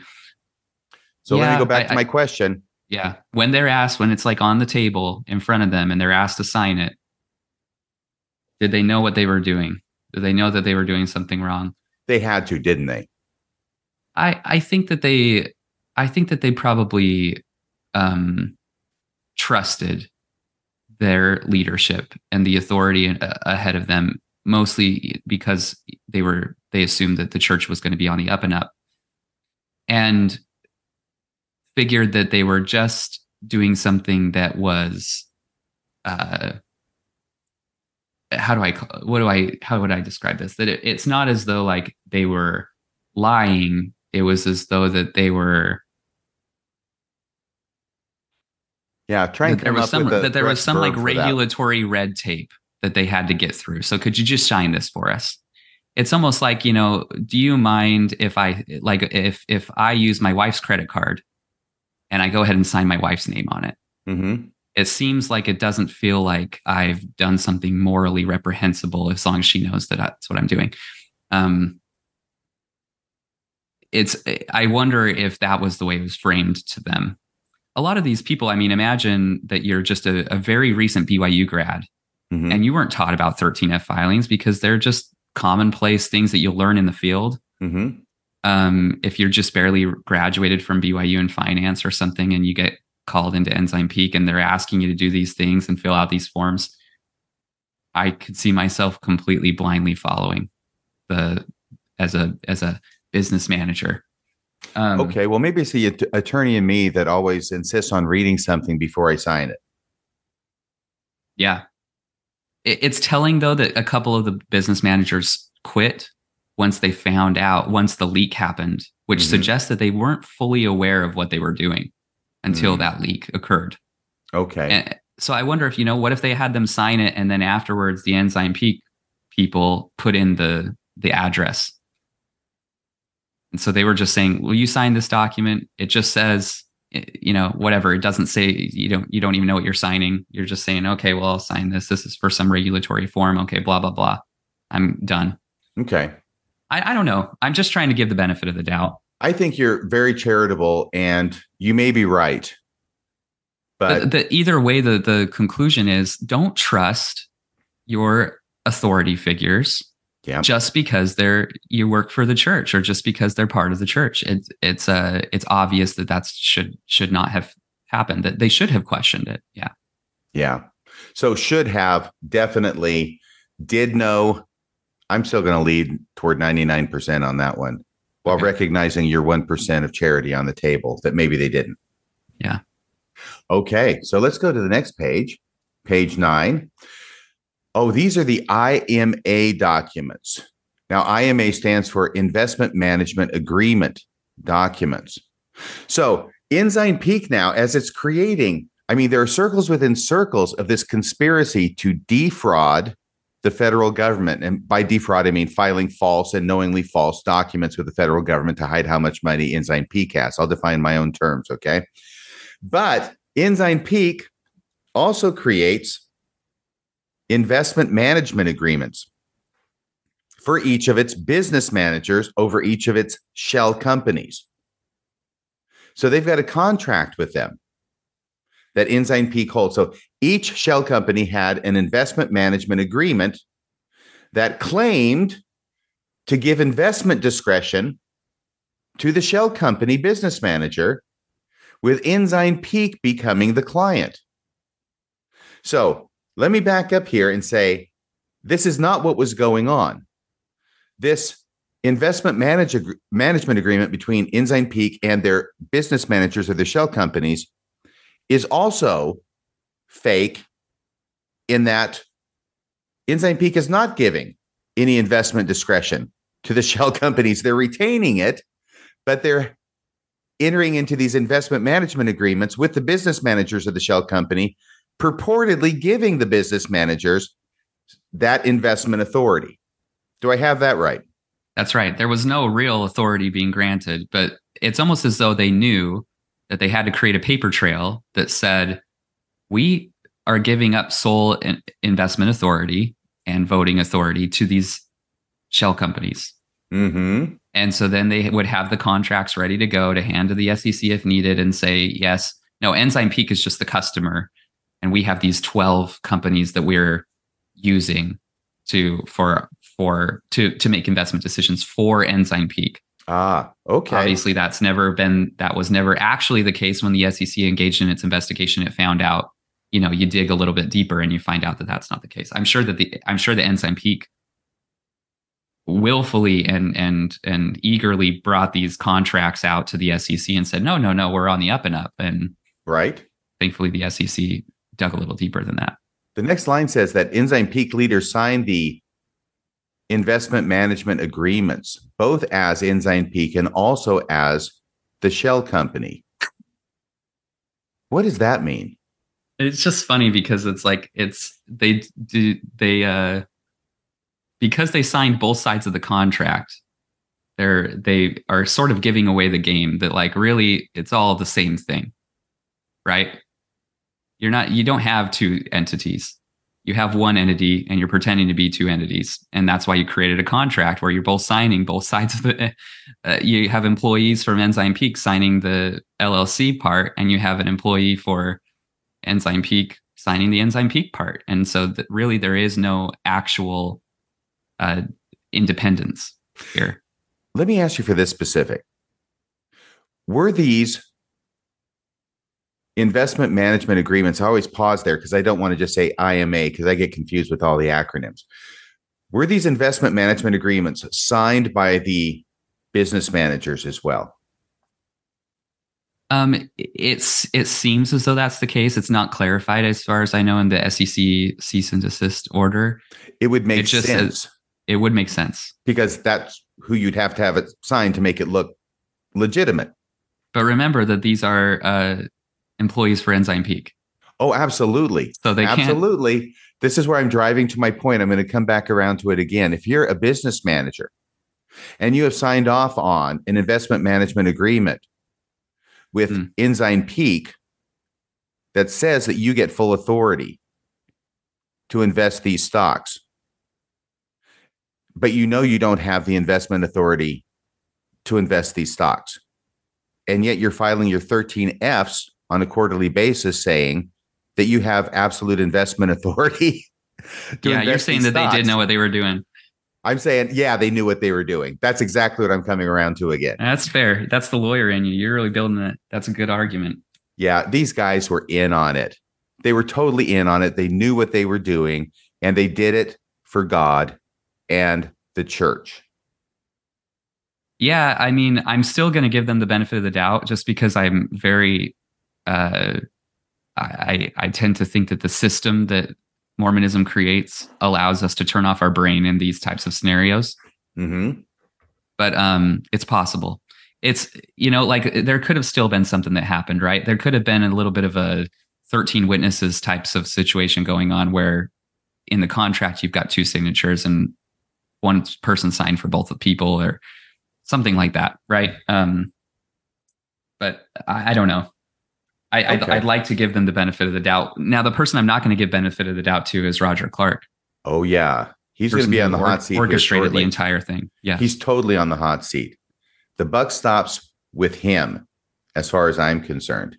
It doesn't absolve the first presidency because he was getting his marching orders from them, but he abandoned his ethics and did things that he knew were wrong in order to do what he was told to do by That's the right. prophets. Yeah. Okay, so we're still on page nine. We'll get to that. Ensign Peak leaders signed, oh, yeah, these uh, uh, investment management agreements, both as Ensign Peak and also as the shell company. We covered that. The named business managers did not make investment decisions, nor were they given shareholder voting authority. So these agreements are completely fictional. Since the shell companies were not independent, because they're all owned by EP, Ensign Peak was still legally required to file Forms 13F in its own name. And I understand that to mean none of these shell companies are independent of Ensign Peak, which means Ensign Peak has at least some, if not all, investment authority over how these stocks are being invest- invested, right? That's right. And therefore, Yeah. Ensign Peak is required under the law to file these quarterly 13Fs in its own name. That's is right. that right? Yep. That's right. All right. I'm going to go to the next page if that's okay. You ready? Great. Yeah. Page 10, titled LLC Business Managers. So these are the shell companies. The business managers of the shell companies were mere figureheads. See, this is where you're getting to the part where obviously I had input because we're repeating things over and over to where even a dunce like I am can understand it. The business managers of each shell company often didn't know what stocks were in their shell companies or even why the shell companies were created. Do you want to comment on that? Yeah. We talked about how there are three parts to the 13F. Mm-hmm. They were often just given the cover page, which doesn't tell you anything except for, you know, just a few, the cover page information, which is just this is the location, this is the name of the firm, here is the business manager, signed, dated, location. And so they didn't even have at their at their disposal the ability to look up what LLCs were in, under their presumed management authority. Which is Okay, I I, mean, think it just goes to show that they were they had they were completely in the dark. They were. How do you even be a manager if you don't even know what the what the companies are that are invested in in your company? right. That's sort of a point in your favor about maybe they didn't know. But on the other hand, you just said, how can you be the business manager if you don't even know what stocks are there? Yeah. All right. Yeah. So the second point on this page 10 stocks were allocated among the shell companies by Ensign Peak professionals who divided up holdings out of a centrally managed portfolio. I think that goes back to the idea that this is a, a piece of a pie. All of the pie is owned by Ensign Peak. They divided it up into 12 slices and apportion those out to the different shell companies. And we talked about that before. Yes, that's right. The 13F forms going on, the 13F forms were signed and filed electronically by Ensign Peak. Generally, before the business manager was given a page to sign. So, a lot of times when they're doing this electronically, Ensign Peak, who's the one who's actually filing all the 13Fs, would file them before they even had the business manager sign the cover sheet. Is that correct? That's right. And I had asked the widow's mite uh, person what the significance of this was. And I said, is the significance that Ensign Peak was running this show from beginning to end, from start to finish? And they said, yeah, that's exactly what it is.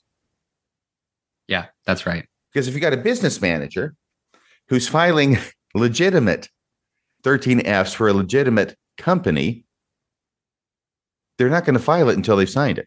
Right. They should have the final say. Right. It's their report. It's their filing. And instead, somebody was filing on their behalf and uh, without their signature, without their know-how, without their approval. It it goes to show that they were just uh, all they needed was a warm body to sign Yes. somebody that could presumably pass off as as a an investment manager. So they were likely in the finance department in Ensign Peak, but they but they weren't doing anything. Interesting.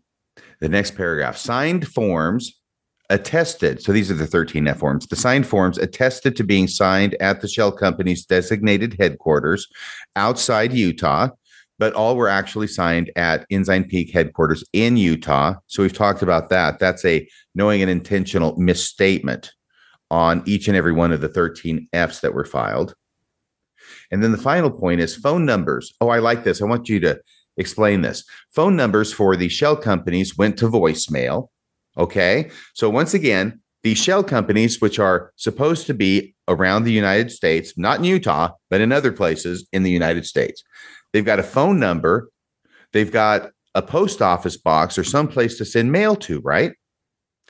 And the phone numbers for each of the shell companies went to voicemail. Nobody picks up to answer when somebody calls, thinking it's a real company, right? So nobody picks up. They all go to voicemail. And then the business managers of each of these shell companies were told that they had to delete all the voicemails that came into their shell companies, except those from regulators, right? Could you yeah, explain that? The fact that they that the business managers were in charge of this makes me think that maybe they were a little more involved. So okay, I'm, you're I'm convincing me. you over to guilty. Yeah, um, I still dirty. feel bad that they that they were chosen only for being all boring. dirty. yeah, oh, I'm sorry. Uh, go ahead, explain. Oh, I still feel bad that they were chosen only for being boring, but um, but the yeah, like I mean, just imagine any other scenario of any other company where the it's an empty business office in some location, think like Cayman Islands or something like that. And it goes straight to voicemail, and some random person goes and picks up the mail. And the only person that you answer the phone for is the SEC or the IRS. That's got to, I mean, it's immediately screams guilt, right? Um, you don't have to be well versed in finance to like know that this is a shady operation going on.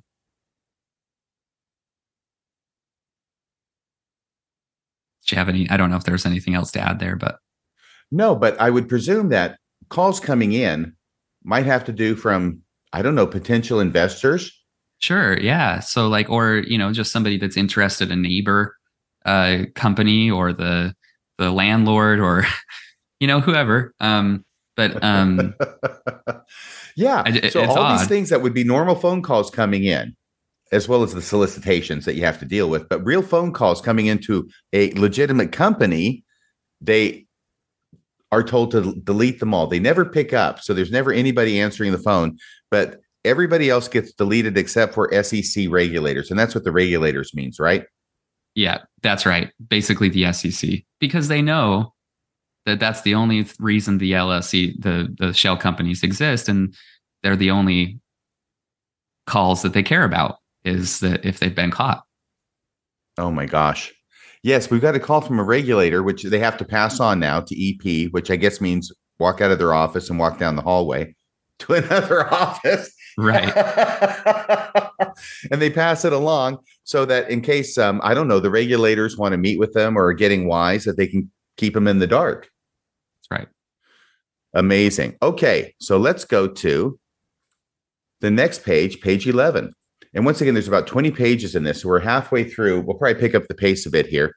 I think a lot of this is, yeah, redundant, and we could probably move through this really fast. I bet. Yes. Like this one Shell companies' portfolios held slices of Ensign Peaks portfolios. And there's a nice uh, image or graph trying to graph out how much it was that they owned of each of the different companies with the boring names that we already went over.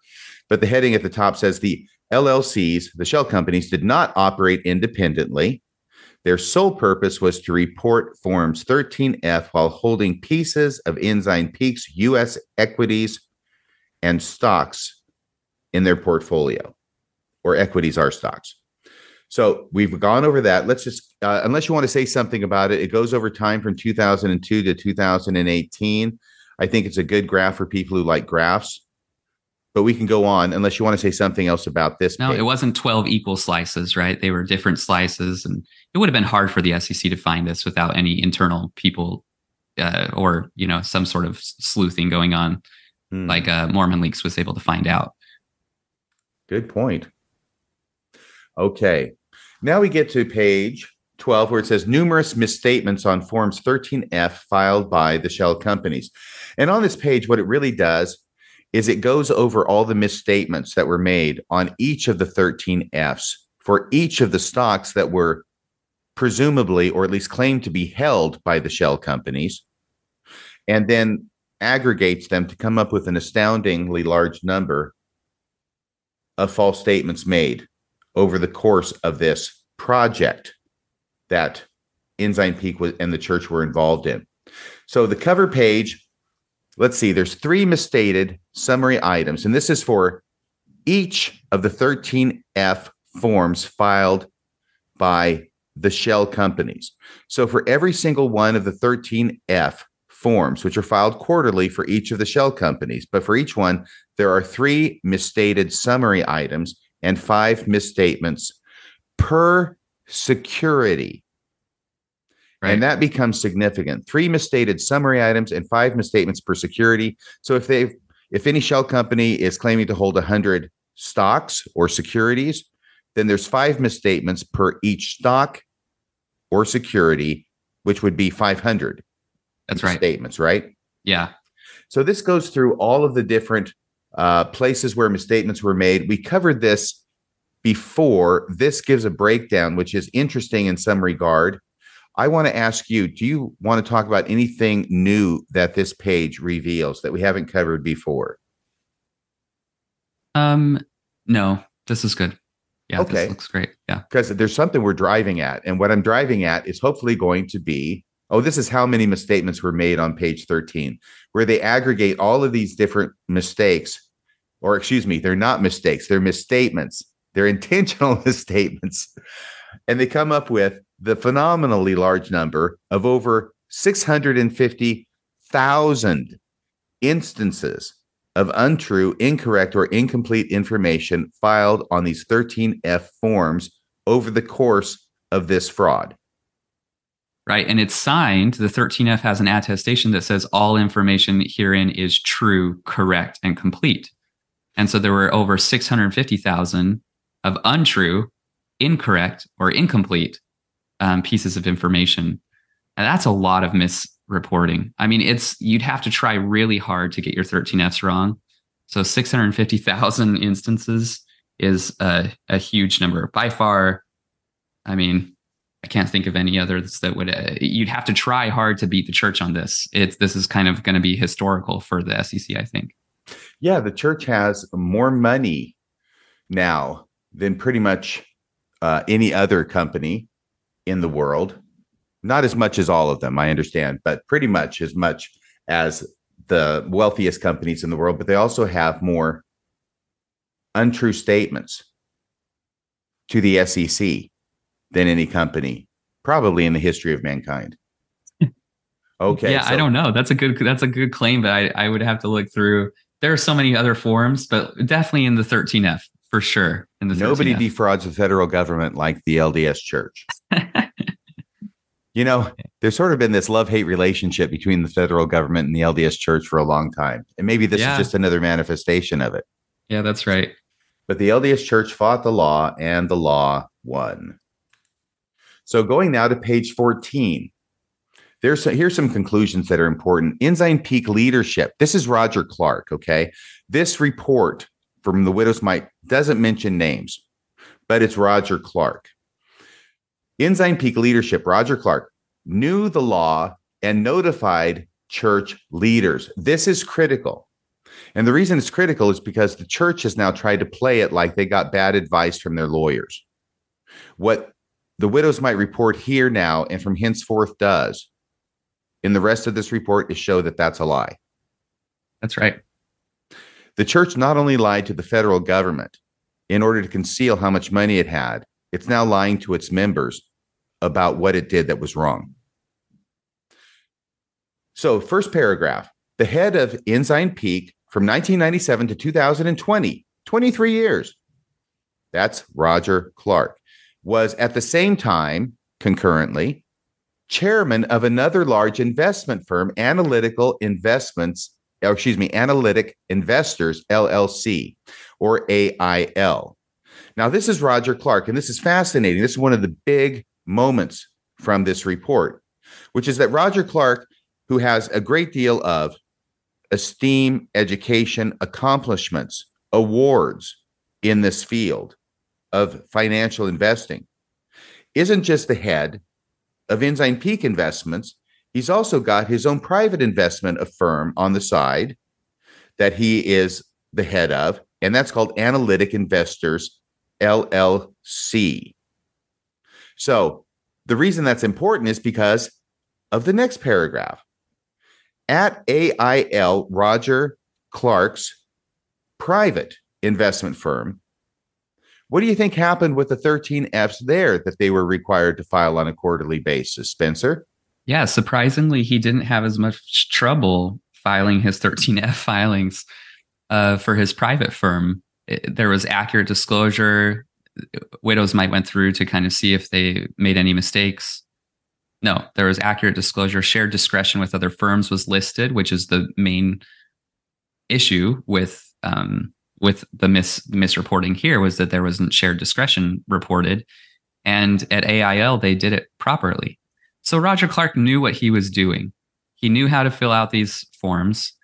He knew what these forms were asking for, um, and he just chose to lie and misreport under penalty under you know against the law for ensign peak this is what we call in my business a smoking gun yeah yeah it really is and i didn't realize this but roger clarke was when i got my phd we sit in in seminars and we read a lot of academic papers of you know seminal papers and Roger Clarke is on one of the seminal papers that I had to read in one of my seminars. He was an assistant professor at BYU at the time.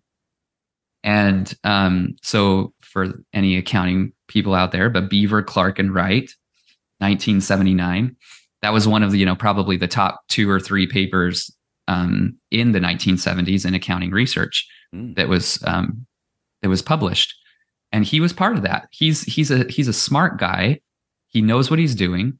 Um, this is not somebody who's like, uh, you know, thrown into the finance industry and doesn't and is just kind of trying to wade through it. No, for he had already been in it for decades by the time this came around, and so he really has no uh, no excuse except for that he was willing to break the law because the prophet asked how can we do this? This is that's, that's a dangerous. Thing. It's a dangerous uh, part about this whole. Uh, I think it's a dangerous takeaway that we should have that we should take.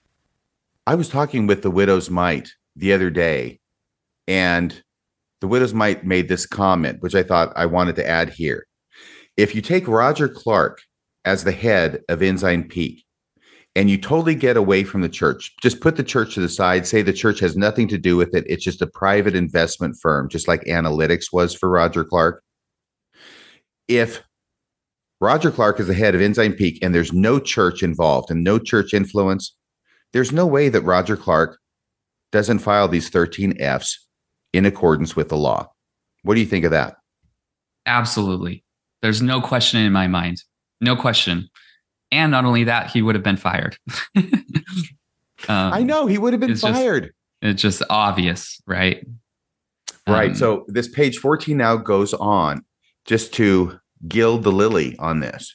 At Roger Clarke's private investment firm, Analytics Investors, Analytic Investors, all Forms 13F were filed properly including accurate disclosure of shared discretion with other firms. Now, this is because Widow's Mite actually went back and reviewed the 13F filings for analytic investors and found out by looking at them that they are filed correctly, including the shared discretion part, right? Thus, the conclusion is Ensign Peak leadership, Roger Clarke, had no confusion about the legal and compliance requirements regarding 13F disclosures. So, Spencer, I know that you've wanted to give a little charity to the business managers, the employees at Ensign Peak. Are you able to extend that same charity to Roger Clarke, the head guy? Hell no, man. This guy, it, drives me nuts. It makes me want to pull my hair out that this guy did this. Um, as accountants, we pride ourselves on this idea that like we are trustworthy, independent, um, professionally skeptical, and this guy just comes around and and throws away a lot of what his professional ethics would would argue um, is his duty as an accounting professional, and threw it all away in order to appease what he believes is I I would assume what he assumes is is a prophet of God. There is something about the LDS Church which tends to have the influence of making members abandon or violate the ethics that they practice every day in their own personal careers. Yeah. I don't know that that happens with everybody. Obviously, it doesn't, but this is a classic example of that. Another example has to do with my old mission companion, Kyle McKay, who's now the church historian, getting up last Wednesday at BYU, Idaho, and giving a talk that would be absolutely ridiculed by every other lawyer. By the way, he was a lawyer by profession before he got called to be the church historian. That's the requirement to be the church historian is that you've given your life over and dedicated it to a study of the practice of law. But yeah, so he just totally compromised his ethics, his intelligence as an attorney in order to appease the leaders of the church. Yeah. And I see makes, what's going and, and of course I, that's one thing, but this is this is something much bigger because he's also violating the law in order to do it. Yeah, and when you were on Mormon Stories with uh, uh, Robert Ritner, uh, it reminds me of how Robert described John Gee and Kerry Muhlestein and their efforts to promote the Book of Abraham as some legitimate ancient document. And he, his basic idea was, you know better, and so it made him, you know, upset that they were that they were sacrificing all of the work that they had done, all of the things that they knew, and the entire profession, and using their authority or their their um, how would you call it? Your your credentials as an Egyptologist to then promote the church by sacrificing um, you know the factual data in front of them that they knew um, from their from their training as Egyptologists. I think that that was that's a that's a, an interest. I think that that's a parallel, and it depends on how close you are to the church too. So if you feel like if you work for BYU or you work for the church directly, it seems like that's when those tensions arise. Right. And and would by its very course, I think it's a great example you give of John Gee and Kerry Muhlestein, who have sacrificed everything that they learned about ethics in Egyptology in order to appease the LDS church and its leaders, with the result that what? They're both of no consequence anywhere outside of Mormonism in Egyptology, and they're relegated to this backwater called BYU. Uh, and it, like you said, a backwater. Um, I have a lot of good friends that are professors at BYU, but it, it does make me worry. Maybe not in the accounting area, like if it's unrelated to church, uh, church related issues. But if I see some research paper that comes out of BYU I'm immediately skeptical because I know that their incentive structure is such that they they may be manipulating the data or they may be engaging in confirmation bias in order to present a message that is confer- church confirming and rather than letting the data speak for what the data are and that's uh, i think that if you decide to work at byu that's a that's something you have to wrestle with it's something i don't think that i would be able to do let me clarify that. When I said backwater, I actually was talking about Egyptology. Sure.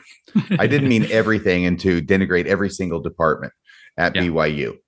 Uh, but yeah, how strange is it that BYU has two Egyptologists, but no Egyptology department? Yeah.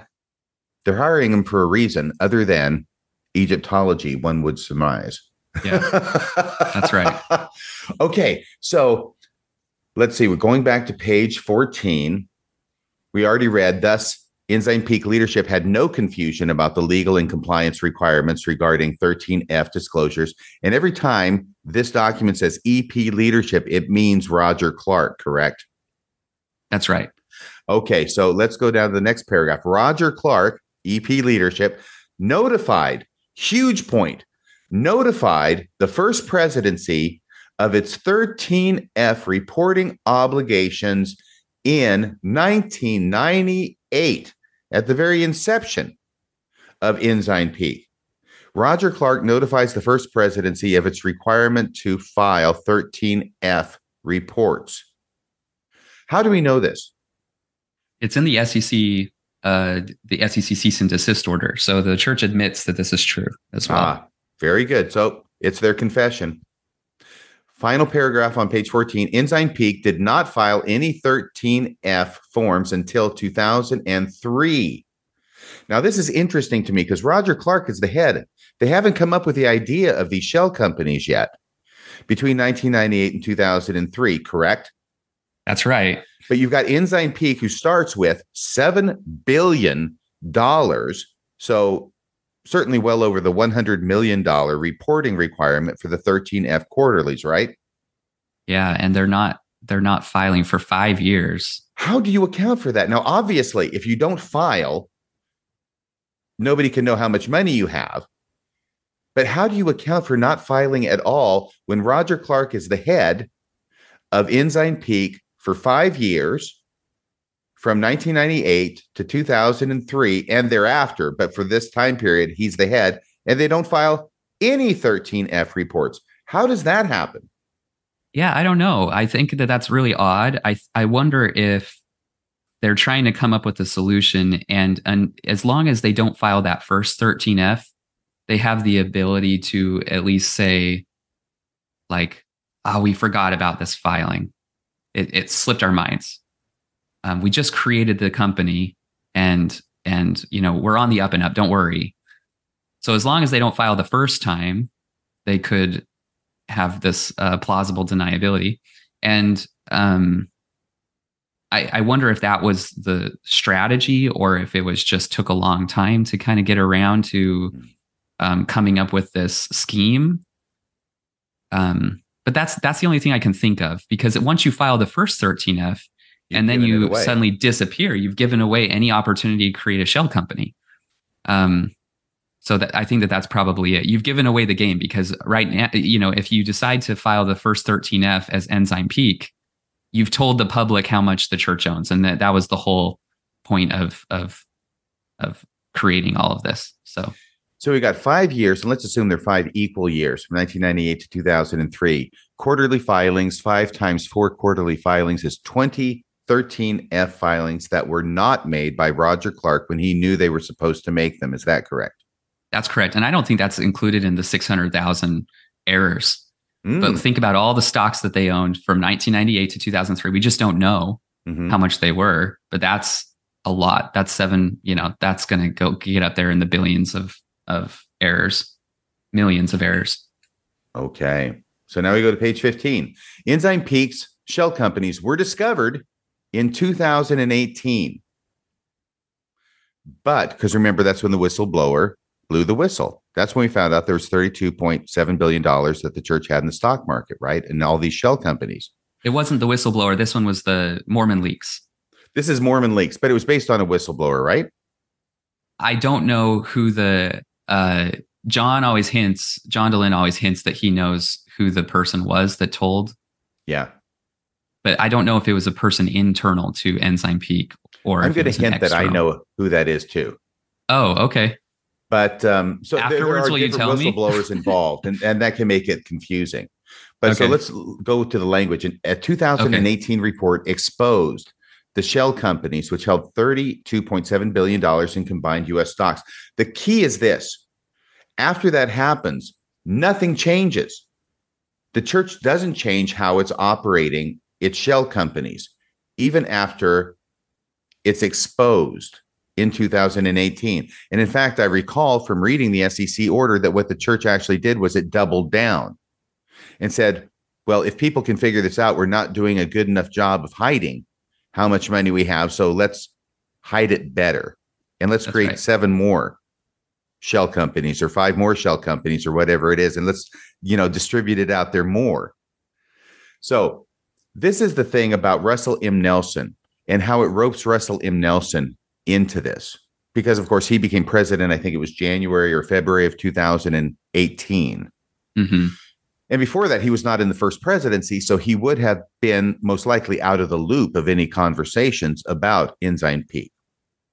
So Russell M. Nelson, this is the second point on page 15. Russell M. Nelson had been church president for only a few months at the time in 2018 when this exposure occurred about how much money they had in the stock market. But he was president. President. After the expose, two shell company business managers resigned their roles and voiced their concerns about what Ensign Peak had asked them to do. And these two managers had been assigned to two of the newest shell companies in 2017. Okay. Those are the two that you had referred to earlier. That's right. But the kicker is this Russell Nelson is the president of the church. This exposure happens. Two of the business managers of the shell companies resign their roles. And what does Ensign Peak, as directed by its owner and operator, the first presidency of the LDS Church, what do they do about the situation, Spencer? Nothing. It's amazing. Uh, I don't know what Russell M. Nelson was thinking because he may have deferred to the judgment of people who had been around longer. So Mhm. President Eyring, President Oaks, or um, I guess President Oaks was new as well. But um, but this was this was President Nelson's chance to do the right thing, and also not take the blame individually for it, and also potentially throw Gordon B. Hinckley under the bus, um, which I think that there's a long kind of rumor that's, uh, you know, some, you know, rumors that go around that say that Russell M. Nelson and Gordon B. Hinckley are in this like posthumous feud of some sort, Well, posthumous on one end, at least. posthumous on one end. Um, and this would be his chance to kind of say, like, look at this, look at what he did. hmm And he may have said that behind the scenes, but apparently, as far as actions go, rather than fix things and comply with the law, the church found two new business managers. Yeah, business as usual, right? So like they just double down. It's just odd. And to make it even worse, is that all of this followed internal flags raised by the church auditing department in 2014 and again in 2017. So the church auditing department, which comes in, does their regular audits, right, of the church. This is the, the person who comes up every general conference and says, We've checked everything, everything's hunky dory, right? Right. They are actually doing internal audits. And in 2014, they say, hey, this whole shell model thing you've got going, this might be deemed illegal by the Securities and Exchange Commission. And then nothing changes, of course, because, well, because that's the whole point of it, right? They know it's good, it might be deemed illegal, but they're doing it anyway. In 2017, three years later, church auditing says the same thing. Hey, guys, this could be a problem with the SEC. Well, we're not changing anything. This is the way we've designed it. And this is the way we're going to keep people from knowing how much money we have. So Russell. Nelson does not escape calumny in this because he appears to be involved in it as well. By the way, this idea occurred to me as you were speaking, Spencer. You know, Elder Eyring is the common denominator, isn't he? In yeah, he's been around for a long time. Yeah. And, and before that, he was in the, the presiding bishopric. He was the presiding bishop before being called as an apostle, correct? yeah, I think so. I think you're right. You know, he he strikes me as somebody I just always wondered what what is so important about Elder Eyring that he's always making the cut to be in the first presidency. Hmm. He's not exactly that charismatic an individual or anything else. I can't see anything about him that if I were president, I'd say, oh, let me get Hank in here, except for one fact that's now starting to become clear to me. He's the guy with the business acumen. Hmm. I mean, it makes sense. Yeah. I mean, that adds up. there's no there's no smoking gun to that hypothesis in my view, but it is right. he is the common denominator. At the very least, he holds likely the uh, apart from Roger Clarke, probably the most blame for all of this because he also has the the the latent understanding of how regulatory environment works, and so um, he should have known better. But Russell M. Nelson too, he he had an opportunity here to do the right thing, and it's odd that he chose. Maybe it's not odd to people who know the church, but he had the opportunity to to come in find that there was something wrong and they, he had all these indicators. He had the internal audit coming out. Um, he had the the employees that were quitting. He had the mormon leaks the report that was coming out and he could have said the cat's out of the bag. There's no reason for us to not come forward now. And save his own skin in the process of doing of doing this it's sort of like when a new football coach comes in and just cleans house and can just point to the past guy and say, yeah, this year was bad, but it's because of all the problems of the prior coach. That could have been Russell M. Nelson's approach. Mm-hmm. And it mm-hmm. would have been a very logical approach. But I suppose that he promotes and prioritizes not ever making the church look bad as the primary purpose of, of everything that he does. And so obviously, you know, if you come forward and you come clean, the church looks a little bad. And in 2010, the SEC underwent its own internal investigation about how well they were dealing with 13F filings. And the SEC itself came to the conclusion that it wasn't doing a very good job of enforcing 13Fs. And you might look back at this case and say, well, yeah, obviously. yeah. Um, but maybe maybe that factored into the decision that the SEC itself had not um, allocated a lot of enforcement resources. They, I don't even think they had a team looking through, combing through 13F filings. Um, and so, and maybe that'll change going forward. But I just that might have been a factor into the decision. Maybe they thought they could really get away with it forever. I don't know. Well, my experience is that most of my clients, the white collar clients who get charged with crimes, they do think they can get away with it forever until they get caught. Yeah. They're always worried about it, but they still think they can get away with it. Yeah. And that's why they're your clients because they because they can't. Yes, uh, and my, uh, so, the other part of my yeah. experience is that people who commit white collar crime, which occurs over years and years and years of embezzlement or whatever it is they're doing, I've never yet had encountered one who had the foresight to take some of that money they're siphoning off and put it in a bank account to pay a lawyer to represent them when they get caught.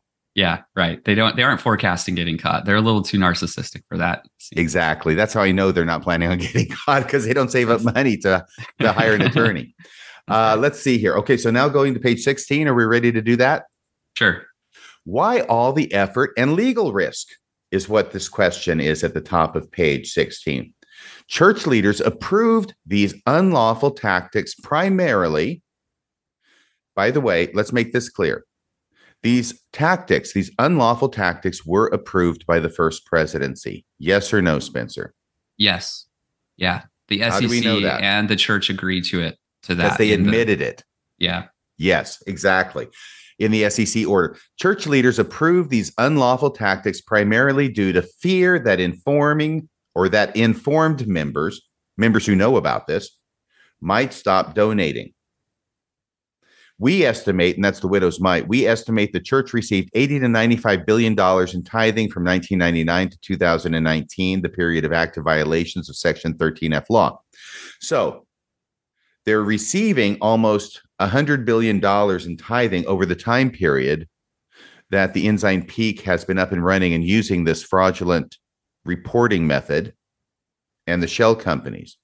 And this is the quote here on page 16 from Roger Clarke, the head of Ensign Peak, which gave it all away.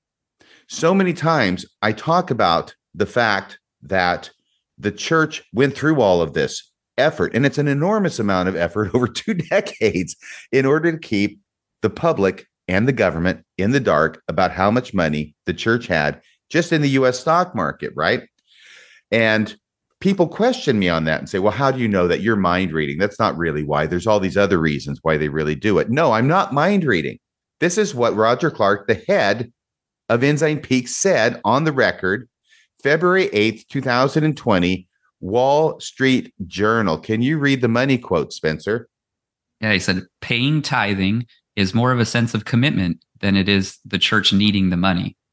So they, referring to the church, so they never wanted to be in a position where people felt like, you know, they, members, shouldn't make a contribution. All right. I'm going to read that once again, and then I want you to comment on it. Yeah.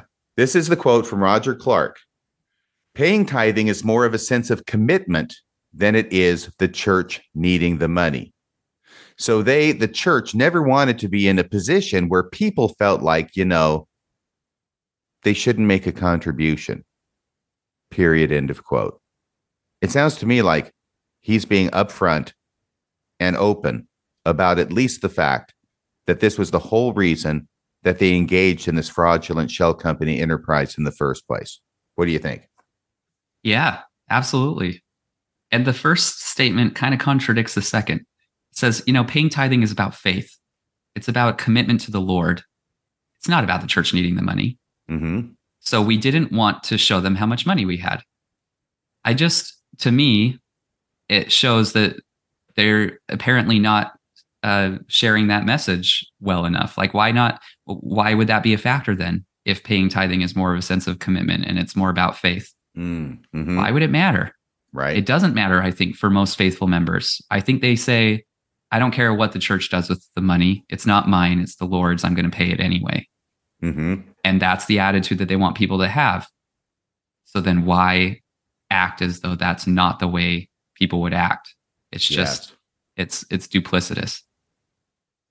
And I would argue that we don't even need this quote to know that this was the whole purpose because every single aspect of this entire scheme was designed to keep the public from knowing how much money the church had.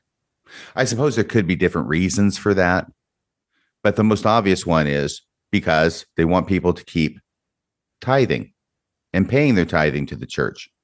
And if common sense to reach that conclusion were not enough, we have this nice confession by Roger Clarke, who should know since he was the head of Ensign Peak for 20 years. Yeah. Yep. He was the one that designed this whole thing. So So, page 16 is a really important page in this latest document. We go to page 17. It talks about the $5 million civil pen- penalty. Oh, this is important too, because it was a $5 million civil penalty. And a lot of people are out there saying, oh my gosh, well, that's nothing. These would be defenders of the church, right? That's nothing. That's peanuts. Uh, that's chump change. There's other people and other investment companies that have been fined so much more than the church was fined with this measly $5 million. But then it turns out that actually they're comparing apples with oranges. That what we're talking mm. about here is a relatively modest form of fraud, in that the church, through its 13 or 12 LLC shell companies, right? The shell companies don't really exist, and we know all the problems with it, but at least the church has accounted for all of its securities holdings in the US stock, stock market through all the different shell companies, right? Right. There's no place where they're not accounting for them. Well, except for the first five years of Ensign Peak's existence, where they didn't account for them at all. yeah. But here, sit with the shell companies, they're accounting for them. It's just they're doing it through all the different shell companies. It's not a situation where they're misrepresenting the amount and nature and value of the stocks they actually hold. And that's a big difference, right? That's right. Yeah. So it's in the latter kind of instances where there are much bigger fines against investment companies. Yes. But Widow's Mite went back this past week and actually did some research into other companies that were fined specifically because of the same issue that the church got fined over, which was the 13F filings being done improperly.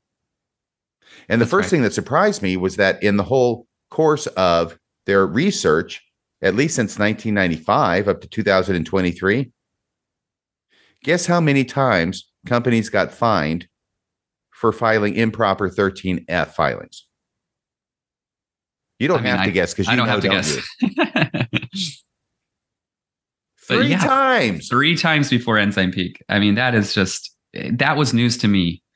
I had kind of bought hook, line, and sinker this notion told to me that you know these things are common. It's not a big deal. 13F filings are there are problems with them. You know, people you know they make mistakes. And in fact, I found this article that was shared with me. I think it was promoted. It's called publicsquaremag.org. I don't know where that it they the Public Square Mag um I think it might be partly owned by the church but I'm not sure. But their their staff provided it back in February 21st, 2023. They said, "Get the facts on the SEC fine against Ensign Peak Advisors." This is obviously a faithful perspective. Here are a couple of things that they say. How does that penalty, the $5 million penalty, compare to other penalties? Was it too high or too low? And their argument is in the fiscal year 2022, the SEC recovered 4.19 billion in penalties, and the average penalty was 5.51 million. Well, the the problem with that, obviously, is that these aren't 13F filing penalties. These are all the penalties. And when you take an average that includes um, not a normal distribution, so there are probably some penalties that were on the very, very, very high end that you're not going to you shouldn't just take an average, a mean average, and say that 5.51 million is is right where the church should be. hmm Because if you were to actually look at just the specific instance of 13F filings, 5.5 or 5.51 million is not the average at all. It's something closer to like uh 25,000 or something like that, right? Uh 50,000. Yeah, let me give you the data on this and actually give it to the audience. So these three times that companies have been fined by the SEC for improperly filing 13F documents is Cabot, that's the name of the investment firm, back in 1996 got fined 12.5 thousand dollars for improperly filing. And this, by the way, has to have a finding by the SEC that it was done intentionally, right? Because if it's a mistake, then that's something different. Or do That's I have right. that wrong? Uh, I think you're right. Yeah. So there's intentionality in each of these, almost certainly. So Cabot gets fined $12.5 thousand in 1996, substantially less than the $5 million the church got fined. Mogi, M-O-G-Y, gets fined, oh, $12.5 thousand, and that's in 2001, five years later. And then the third one is Quattro in 2007, which must have done some really, really bad things because unlike Cabot and Mogi, which each got fined $12.5 thousand for improper 13F filings, Quattro gets filed a whopping $100 thousand in 2007, and that's it as far as fines because of 13F filing problems. So that is on this page 17. This is significant, I think. And we read that the $5 million combined civil penalty assessed against the church and EP, even though it's essentially the same thing, is five is 50 times larger. 50 times larger than any previous fine for violations of Exchange Act disclosure laws. That's a huge fact. What do you think? Yeah, it's huge. And it directly contradicts this idea that this was just peanuts, that this wasn't, that the SEC didn't see this as a big deal. Because within the realm of 13F violations, sure, in 13F violations, uh, 13F filings are not the most important filings. They're very simple filings, they're very easy.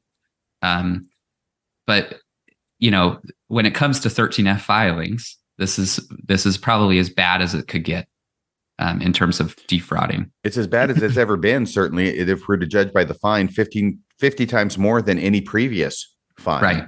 Yeah.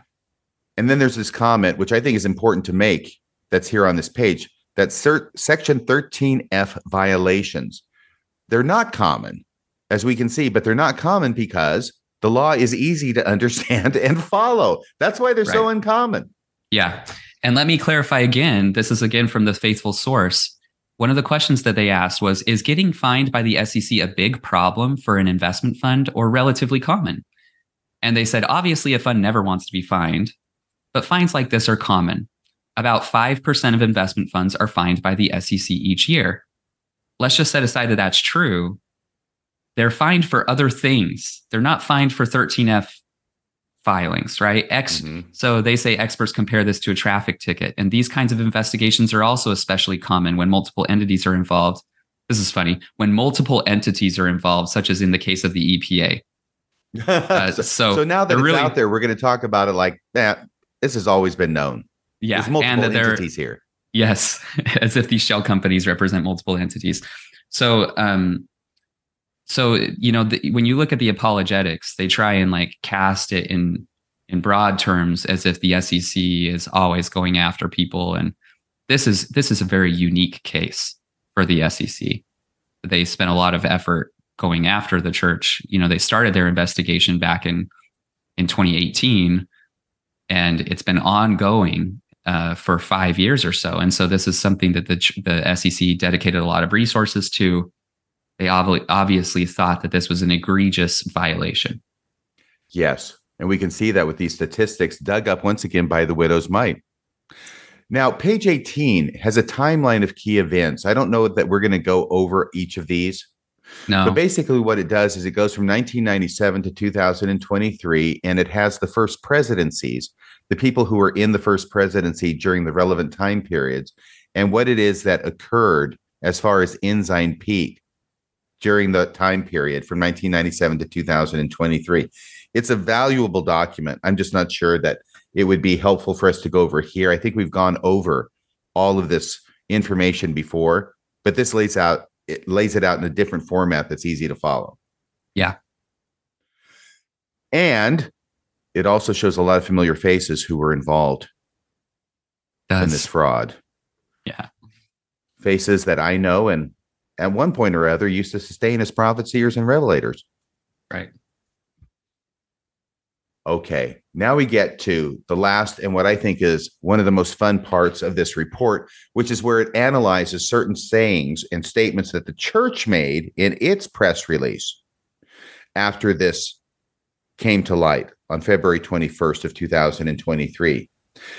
This is where we get to the part where the church not only lied to the federal government, which made it so it had to pay this fine and have this order brought out in public where it took responsibility, by which I mean the first presidency.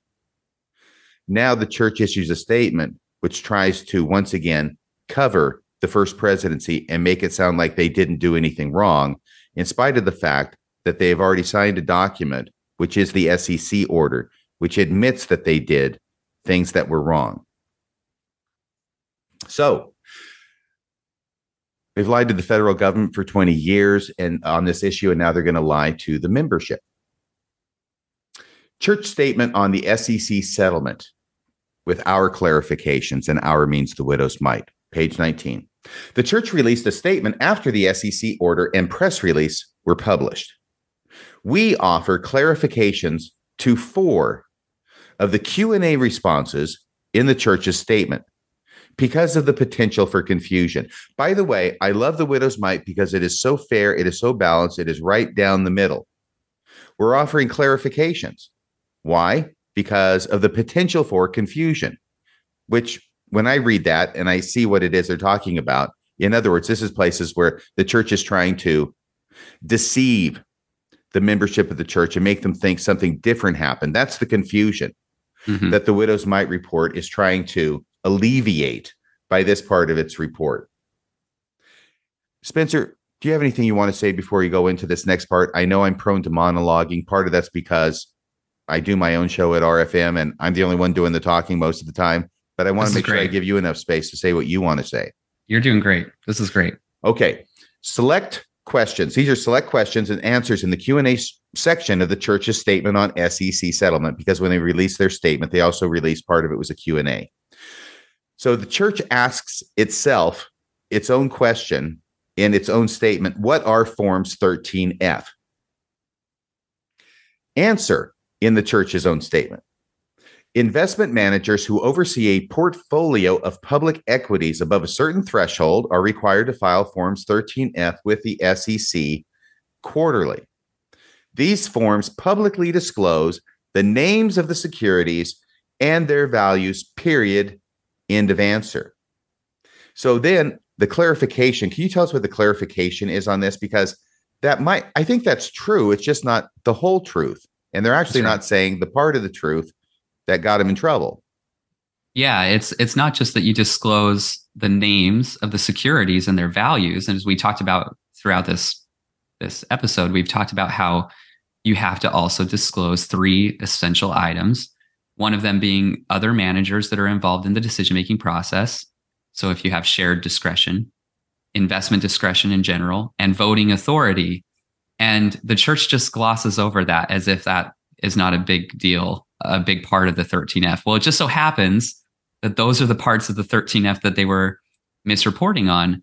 Um, those were the misstatements that the SEC found on those three essential items.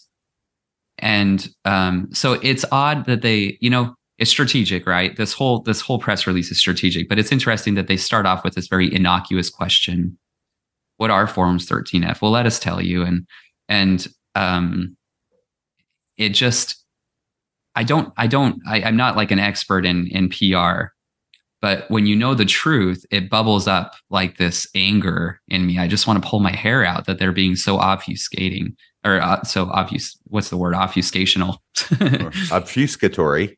Obfuscatory. I'm not going to look it up. So deceptive. There um, you go. Yeah. Uh, yeah. So, so they a lot of this they they ask the question as if somebody has asked it, and then they answer either a different question or they answer the question but without without what people would want to know if they were asking the SEC. How would the SEC respond to this? Mm-hmm. If in the context of this case, the SEC would say for 13F, you have to file um, a, over, if you're an investor over a certain threshold, which is what the church said, you have to disclose the names of the securities of their values, but you also have to report and in the 13F who has discretion over these funds? Who has voting authority over these funds? If there are other managers that are involved in in making investment decisions. And that's what the sec would tell you because that's the context that's actually important um, in this uh, in this case. This is one of these places where i see the church issuing something like a statement or sometimes they'll do it in the talk where they don't give you the whole story. And you have to actually be conversant or an expert in the field or a professor in the field, such as you are, to know what it is they're not saying and why it is they're not saying it. 99% of the members don't have that expertise to realize that they're not getting the full truth and why they're not getting the full truth from the church. And if you're like me, it's that fact and the fact that you do have the experience to know what it is they're not saying and why that causes you such distress or being so upset or wanting to pull your hair out. Yeah. Yeah. It's like this, this, this two different realities. And it's like, can we not at least agree on the facts? Um, that's annoying. Uh, it's, it's hard as like a, as somebody who deals constantly with data to have an entity that refuses to accept what is readily apparent with everybody's in front of everyone and to argue that something else exists in in, um, in front of our eyes. And right. they do and that is, in lots of ways, right? So yes, and this is in the context of we just got caught. Yes. I mean, this I know this thing's been going on for five years, and you know about it, church, because you've been doing this game for 20 years.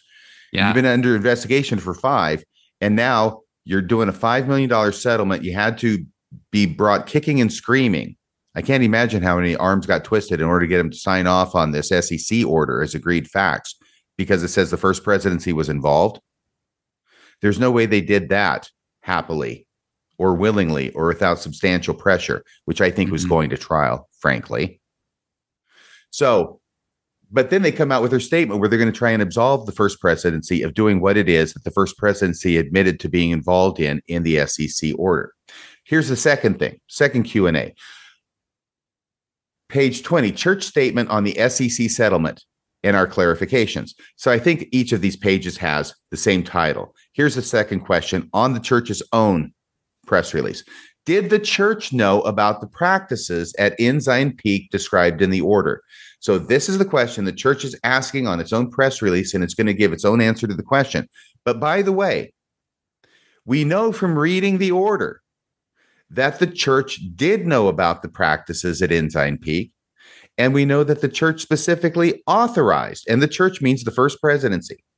The church knew about them and authorized them. We know that from the order, correct?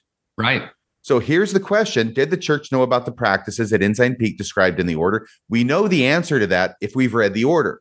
But their answer to this question in the church's press release sounds different. Here's the answer, and then I want your, your comments on this.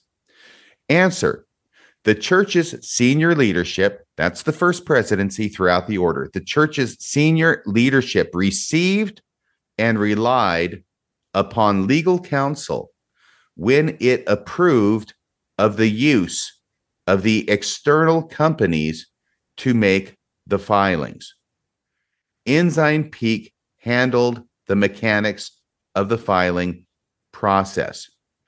The church's senior leadership never prepared or filed the specific reports at issue, period. Your thoughts on that statement by the church? Well, you know, so if if the church leadership wants to claim ignorance, which is what it seems to be trying to do, then Roger Clarke needs to be fired. And people need to be fired for this, right? Mm-hmm. So I, I, I, on one hand, that's my first impression. On the second hand, we know that all of that, the the involvement, um, started when the first presidency first um, got the ball rolling by saying we're worried that the public is going to know how much is in the fund. Mm-hmm. So what's not listed here? Did the church know about the practices? The church initiated the practices. The church was the one that asked for legal advice because they were looking to hide. The church was the one that directed Ensign Peak to engage in this process. So I even though they didn't sign it, which would be a stupid thing for the first presidency to do, that's why you have employees to do things for you. Right. Doesn't absolve them of any guilt. And it's it's just an odd again, it drives me nuts that they use this language, but if they're going to claim bad legal advice and you, we can get into this, but you're the lawyer, but Widow's Mite kind of goes through a couple of reasons why this is uh, this is an odd thing Oh, um, absolutely. It's so odd because we're dealing in the context of the first presidency meeting with the president or the head. What's the what's the name of the office that Roger Clarke held? Is it general manager over Ensign Peak? Is that what it's called? Yeah. Okay, so he's the general manager of Ensign Peak. He's the head guy. They meet on a regular basis with the first presidency. Roger Clarke, we've already established, knows exactly how to file these 13F forms. He does it all the time with his analytic investment company, right? Right.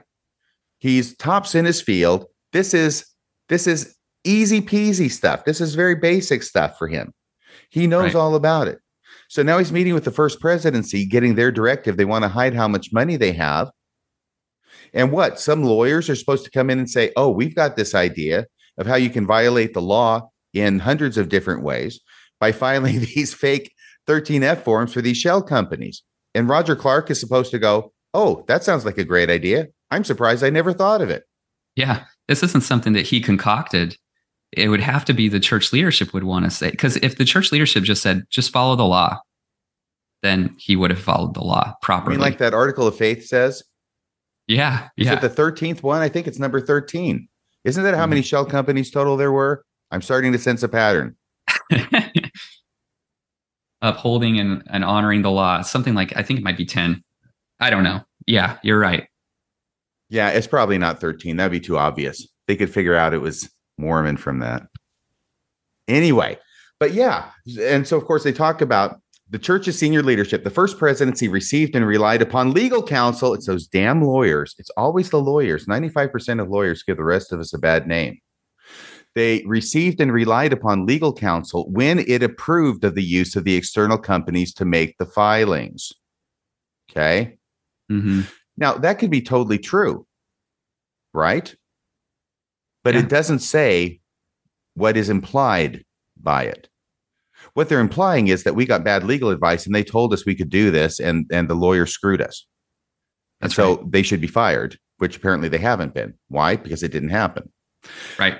But that's not what it actually says if you parse it out. This is the art of equivocation, of saying one thing, trying to make it sound one way, but actually you're not saying that. You're saying something else.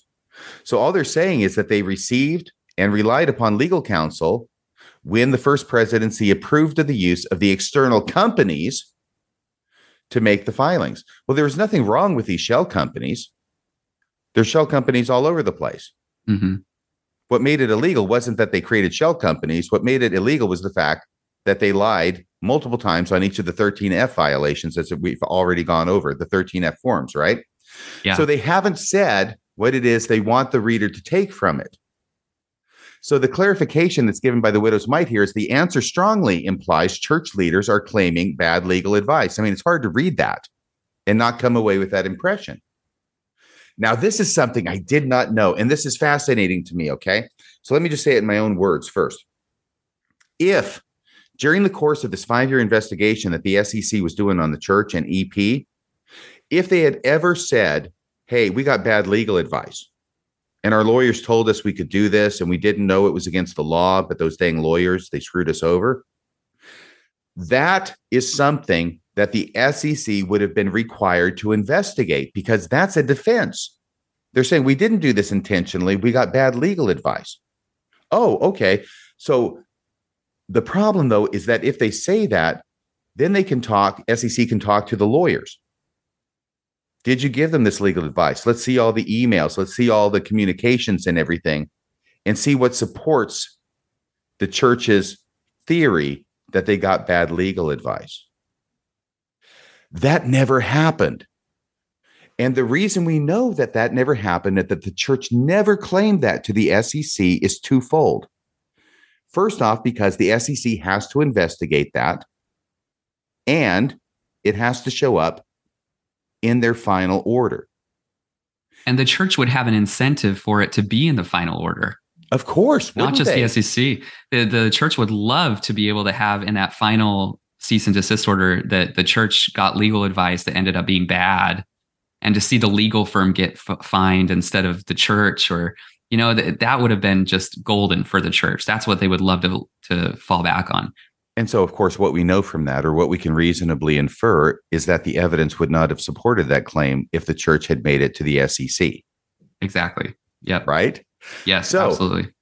If the church had made that claim, bad legal advice to the SEC, it would have shown up in the SEC's order because it would have said, This claim was made, we investigated it, and this is what we found. Every time, my understanding is every time that that defense is raised, and it is raised, believe it or not, it is investigated and it has to show up in the order. It never shows up in the order that the church raised as a defense to the SEC that they relied on bad legal advice, which Right. means they never made that claim to the SEC, likely because they knew if they made the claim, the SEC would investigate and find out that that claim was not true. Fair enough so far? Yeah that's absolutely right All right. So now, having never made that claim to the SEC during the five years in- of investigation, the SEC comes out with its order, which they've hammered out with the church and with the first presidency as to the language of the order, the nine page order. It comes out. And what does the church do? The church claims that it relied on bad legal advice. What do you think of that? So I I have an anonymous source uh, separate from Widow's Mite that's Yeah. involved in the SEC, and they said that the SEC was this is directly to the SEC. So, um, but an anonymous source within the SEC, the SEC was furious about the church's response, specifically surrounding this legal advice argument Why? because it was never brought up in the investigation, not once. It was never thought of in the investigation. It was never mentioned or hinted at in the investigation. And then the church sort of cl- tries to, uh, you know, lay the blame on this mysterious entity that has never that was never even allowed to be investigated. And so, uh, obviously, you know, the church, uh, the SEC was also just mad at the whole press release that the church provided because it seemed to be offering some alternative view of the facts that made no sense when you read the the SEC uh, order. Um, and so even the fact that the SEC was mad about it, I don't know if the SEC is going to do anything about it. They consider the matter most likely closed at this point, but but that's a but it's telling, right? That they that the SEC itself was was really mad that the church came forward with this thing, this ridiculous argument, and an argument that shows that they're lying to the members. And this really, really hacks me off as well, because they've just been caught red-handed. Hence the name of tonight's episode, red-handed, and they've admitted that they were caught red-handed in the SEC order and now they're turning around and presenting to the church an idea that they never brought up to the SEC, that they got bad legal advice. And the reason they never brought it up to the SEC is because they knew if the SEC investigated it, they would have found out that that claim was not true. That's right. Yep. Yep. Wow. Okay, so here's the clarification from the document, page 20. This is a dynamite page. The clarification on the church's Q&A on this one is Answer strongly implies church leaders are claiming bad legal advice. And then they break down their comments under three subheadings. A, if during the SEC investigation the church had claimed bad legal advice for any violations of the law or other compliance failures, it would have resulted in attorney client privilege being waived as related to the SEC matter, an investigation of privileged communications, and a summary of the investigation in the SEC order. B, Nothing of this nature is mentioned anywhere in the SEC order. And C, thus, the phrase relied upon legal counsel in the church's statement appears to have no meaning as related to justifying church leaders for approving Ensign Peak's practices and is stated only for PR reasons, which is a very nice way of saying they're lying to cover their ass. And it's worked. I've seen several times where, you know, uh, faithful members have said, well, you know, like their prophets aren't perfect. They just they they they just relied on on lawyers that gave bad advice, and it's just it, it's hard to it's hard to just nod your head and say, okay, that's what you want to believe, but know that the the right information is there. Um, it's tough, especially because the people that are really victimized by this action are the members themselves that are fighting tooth and nail to defend the church in this. Yeah, they're very willing victims. And in fact, they fight for their ability to continue to be victims. That's right. I think the expression you were looking for was uh, it's hard to bow your head and say yes when you encounter these arguments from members. But sure. yeah, not only are they being lied to by the first presidency in this statement, they want to be lied to. Tell me lies, tell me lies, tell me sweet little lies. That's Fleetwood Mac, by the way, in case you didn't know. You've you've played it a couple times on the end of your podcast episodes. I like that. I hope I haven't. I don't like Fleetwood Mac, but oh, doesn't.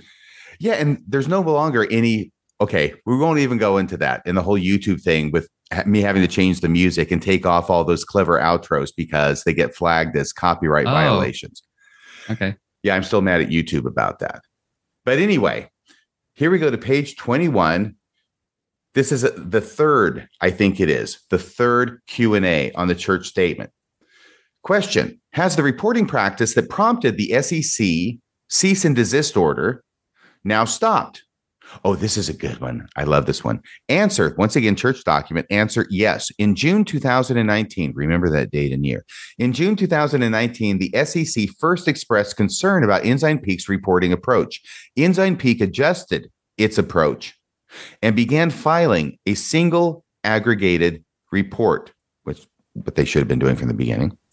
Filed a single aggregated report. In other words, Ensign Peak filed its own 13F statements, claiming all the stocks that it's owned for 20 years. Since that time, going on with the church's answer to its own question, since that time, 13 quarterly reports have been filed in full accordance with SEC requirements. I almost see them taking a victory lap for how righteous they are. But there's some problems with that statement. What are those, Spencer?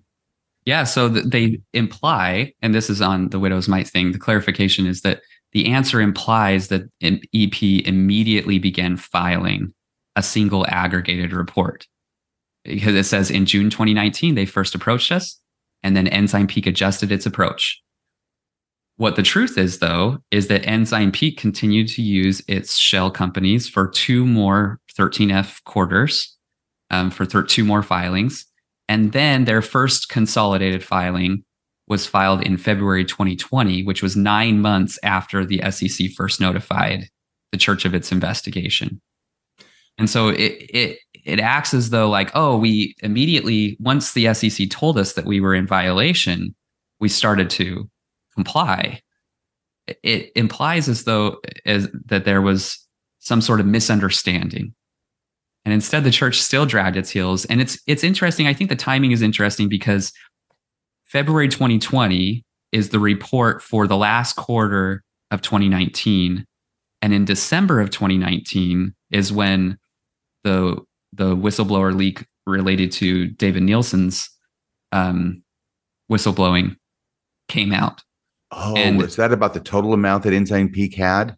Right. And so I, I wonder if at that point they were like, we are up to our necks in this, right? We're just, we, this is too much to overcome. It's time to start, you know, just complying. You mean obeying the law? Yeah. it's, time to stop defrauding the federal government, I think. I think they're on to us. Right. Like once it starts to get into Wall Street Journal articles, it seems as though the Mormon leaks thing didn't come the Mormon leaks, uh, surprisingly, the Mormon leaks uh, leak in 2018 didn't get a lot of press, but the whistleblower leak in in December of 2019 did get a lot of press. Mm.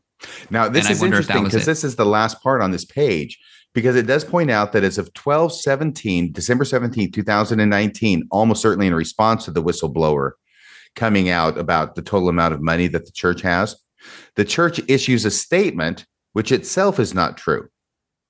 Okay, and the reason it's not true is because of what we've been talking about in this chronology. Remember, it's June of 2019. The SEC first expresses concern about Ensign Peak's reporting approach. But EP continues to do its shell company filings for two more quarters, right? For the quarters ending June 30th and September 30th of 2019. The next filing, I believe, is the one from February of 2020, right? Right. So as of December of the preceding year, December of 2019, they're still in violation of their filing requirements under the shell companies, correct? Correct. Yeah. They haven't corrected it. They won't correct it until February of 2020. But the church issues a statement that says, quote, the church complies with all applicable law governing our donations, investments, taxes, and reserves, period. End of quote. That is not a true statement as of the date it was given. Is that it was true? a lie? That's absolutely a lie by the church. Wow. Ensign Peak going on with uh, the bottom of this page, page 21. Ensign Peak, with first presidency approval, had not yet filed a single correct and complete Form 13F in over 20 years, as required by law, as of December 17th, 2019, when they made this statement that they comply with all laws governing investments. Yeah, and they knew that they that was true, and they were under SEC investigation over this. When you say they and knew that that was true, do you mean they knew that it was not true that statement? Correct. They knew that they were not in compliance with the law. Yeah. Right wow, what do you do? I mean, honestly, you know, I know I'm I'm sort of outside the thrall of Mormonism. But if I just look at this like an attorney or I think like a reasonable human being, and if, if I'm thinking about the church leaders as being human beings, which they are, if a person is going to lie about things like this, what will they not lie about? Right. Yeah. And if the I, reason for lying and defrauding the federal government for over 20 years is to keep members paying tithing. What else might they lie about in order to keep members paying tithing? That's my question. Yeah. What is the church not willing to do to keep members in the church? I don't, I don't know that there is a limit and it, it's scriptural, right? You have uh, prophets that are willing to kill unconscious people on behalf of whatever God says Yes. follow the prophet. You have all sorts of um, normally just normal, well-adjusted human beings would would argue that these things are morally reprehensible, and they do them for, to advance the cause of the church. Mhm. I I really struggle with that idea that there's there's no ethical boundary, and you see it here. Roger Clarke was willing to um, forego all of his training. Um, you see it with John Gee and Kerry Muhlestein. You see it with the first presidency in statements like this, where they just outright lie. and Kyle McKay as the new church historian. Yeah, it's just it's it's it's an odd compartmentalization of ethics that exists within the church, where anything Yes. goes. Right. And and It- no matter what com- your ethics are, they are subservient to the needs of the church. yeah, and I say compartmentalized because in any other scenario, they're very ethical. Uh, They seem to be to me to be ethical people. Mm-hmm. I, I don't. I seem. I think that politicians that are LDS are generally very ethical it, in relation to other politicians. I, I think that in general, you know, that that Roger Clarke is on the up and up when it comes to um, complying with the law, when it comes to the uh, finances of his of his other investment firm. It's this weird area where you're willing to sort of do whatever the church asks, and it's um, it's a red flag for me. There should be there should be at least some bar of, you know, if if God asked me to kill someone, you have to be willing to say no at some point. I think. I think that otherwise you are lost. You are uh you're brainwashed in a sense. Um, or church broke, as the expression is. church broke. And you even saw it with Russell M. Nelson. He didn't do the right thing when he came in to the presidency. He had the chance right there to come forward, to come clean on behalf of the church as the church's sole corporation owner. He could have come forward and come clean. And even then, he sort of prioritized the church over his own reputation and and just general goodness, general moral standards, right? Yeah, I've coined the expression Mormonism makes liars of us all. I may have to update that and say Mormonism makes felons of some of us. If if Mormonism asks us asks it of us, we're all Yeah. potential felons. It is Yeah. the it is the Mountain Meadows massacre rationale all over again. Yeah, that's right. And it's Mountain Meadows massacre is not a different thing. It's just a matter of degree. It's the same type of phenomenon, I think. Well, and if you're a faithful member, I think that the the my immediate response to whatever I was just saying would be that well, the prophet's not going to ask me to do anything wrong. Ha! But we see this in other scenarios over and over again. We see it with polygamy. We see it with justification of racial um, indifference or or racial segregation. We see, we've seen it over and over and over again. My I think that my bigotry towards LGBTQ people in, at a young age was completely um, driven by by church policy once I once I gave up the church as as like the arbiter of truth, immediately in my conscience there was this low, you know, this lifted burden that I no longer had to justify.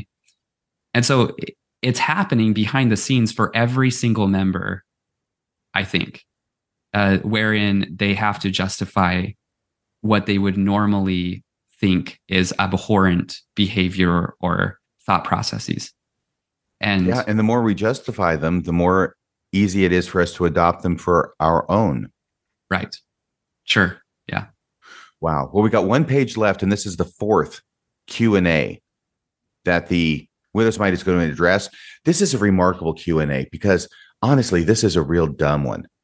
Okay. Like why even put the question in? Right. Why even put this question in? But the church puts the question and the answer. The question is Did Ensign Peak, by the way, not the church, Yeah. did Ensign Peak fail to comply with SEC regulations? Now, the thing that's stupid about that is that is a yes or no question.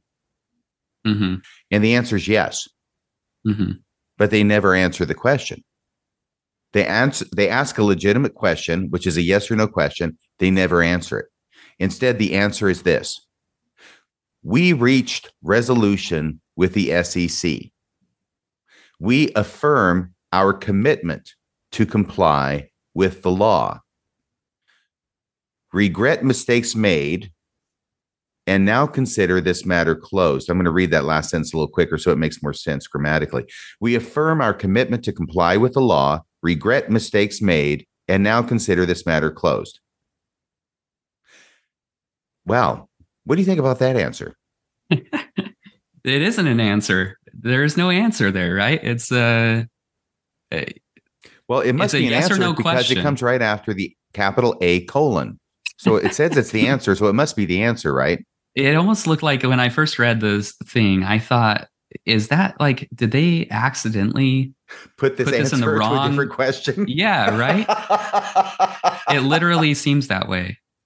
Um, yeah, I mean, they say that we regret mistakes made. Well, what were those mistakes? What are you talking about? Yeah, and there's no the there's no voice. clarification. Yeah, yeah. And so, if the church is trying to inform anyone about what the situation was, it's just a really poor job. And honestly, you know, if you're on the fence with the church, I feel like these are the types of things that put me over the fence.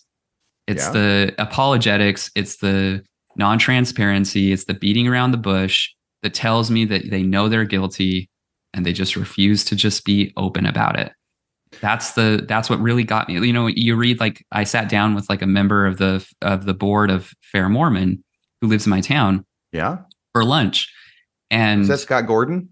Uh it's um uh McNabb, Paul McNabb. Oh, okay. I didn't know about him. He's he's maybe not as involved anymore, but he was part of the board and he it was part of the state presence He sits down with me over lunch, very nice.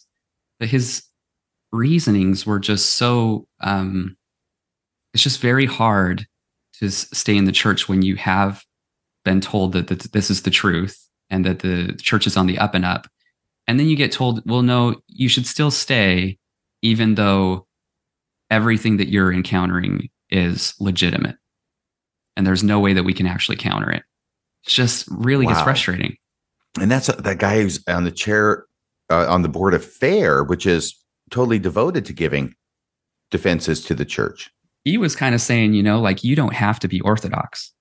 You can, you know, sort of like you can create your own truth. You know, you can co- sort of approach the Book of Mormon in a different way. Well, this is and, what the apologists have all done, by the way. Yeah, and he he he sent me to Book of Mormon Central. He sent me to to John Gee's work and it, it, it, it expedited my exit because of that right? It was just i was like this is the best you have to yes. give and there's there the a, a, lot of the answers just aren't even answers to the questions. And this isn't an answer to the question and it contains what i consider to be an obvious misstatement. Yeah. They don't regret any mistakes that were made. First off they weren't mistakes. That part's a lie. These were intentional were acts. caught. Yeah. They don't regret anything. If they had, they wouldn't have done it in the first place. And they certainly would have gotten their act together after the first whistleblower report came out in 2018. They regret yeah. nothing. Yeah. Now the clarification from the the uh, Widow's Mite report on this Q and A is: while the church is not legally required to admit wrongdoing, it cannot deny any of the allegations set forth in the SEC order. Can you tell me why that is?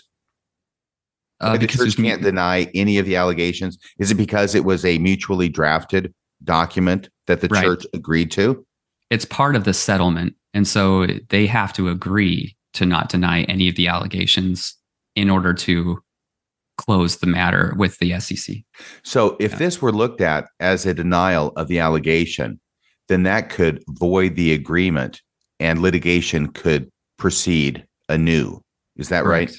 Yeah they can't outright deny. So I, I, clearly they're using weasel words to try and uh, to try and have it both ways. That doesn't sound like the Church of Jesus Christ of Latter Day Saints to me.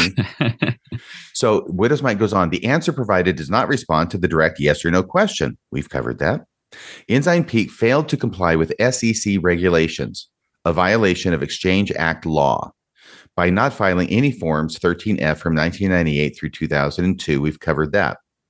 Ensign Peak also violated the law, specifically Section 13F, by filing misstated quarterly forms 13F from 2003 through 2019. That's the entire shell company fiasco. And then finally, church leaders caused Ensign Peak's violations by approving the use of shell companies solely for the purpose of filing the misstated Forms 13F, an effort to avoid disclosing church assets. I think that does a very good summary. You know, it's really interesting to me the way it puts it because it's totally right on in this last paragraph that church leaders caused Ensign Peak's violations by approving the use of the shell companies, right? And the shell companies were approved by the first presidency solely for the purpose. There's only one purpose for these shell companies, and it's solely for the purpose of filing misstated forms 13F. Can you imagine creating 12 or 13 shell companies? And the only reason you're creating them is so that those shell companies can file fraudulent documents with the federal government. But that's what happened. That's exactly what happened here. Yeah. I'm glad that's the last paragraph because it's also the last page of the report. There's a few other pages, but those are just the sources for references. But we have been at this for over three hours now. The time has Yeah, flown. sorry, I hope it's flown by for the audience as well. I want to give you a, a chance here, Spencer. First of all, I want to thank you for coming on the show this morning and spending this time with me on this great report. But what are your final thoughts that you would like to share with the audience? Um, I don't know. I've got a lot of thoughts kind of going through my head. I don't think that this would have been something if I was still in the church that would have caused me to leave the church. Uh, only because there are bigger potatoes out there to dig up, and there's lots of other things that could have been worse, right? But this is a symptom of the underlying systematic cause, is what I would say the problem, the disease that lives within the church, which is that it protects itself and promotes itself at all costs. And sometimes I started feeling like I was the cost. I was the one that was being uh, thrown under the bus or asked to do things that went against my conscience, um, all on behalf of the organization. And this is a case of that. This is a, a perfect example of that um so i i uh it's just it's just it's frustrating to see this type of um, behavior over and over and over again the world promotes transparency nowadays and there's just no way that the church is going to be able to get around that and i think you said at a different point in time in a different podcast that the church will either become transparent or it will be forced to the transparency table I believe that that was you. And I totally agree with that. I think that the church should just openly agree to being transparent, or else it will be forced to by the public, by former employees, by people who have are more a little more savvy than the nonagenarians that lead it. And so that's um it seems to be that maybe I keep thinking they'll go in that direction. They're going to become more transparent. They're going to be willfully they're going to understand and learn their lesson. And it just doesn't seem to happen. So it gets a little more frustrating each time that these types of things come out. I hear what you're saying. It's 2023. And what we find the church doing is just having engaged in a 20 year escapade of creating all these shell companies for the sole purpose of filing fraudulent forms with the federal government in order to conceal how much money they have so people will continue to pay tithing. So finally, they get arm twisted and strong armed to the point where they have to sign off on this order from the SEC where they admit the first presidency was involved in it. They have to pay a fine of $1 million designated specifically to the church, in addition to the $4 million that has to be paid by the Ensign Peak. And this order comes out, the SEC statement comes out, and what they have to do, and you know they've been thinking about this for a while they come out with their own press release, which tries to shield the first presidency from responsibility. This is how deeply ingrained the secrecy, the lack of transparency, the desire to not make the church look bad. I mean, how can the church look any worse when the first presidency is involved in defrauding the federal government?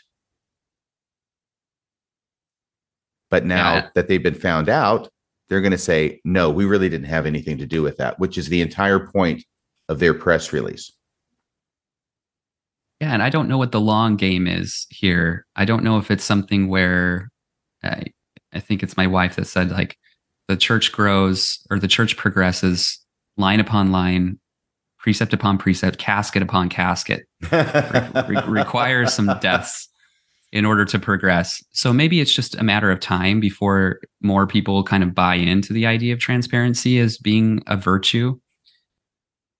But it's it, it is it's odd to see them like they got caught red-handed by the SEC. This isn't some, you know, blogger that found out. It was the SEC. There's no denying what happened.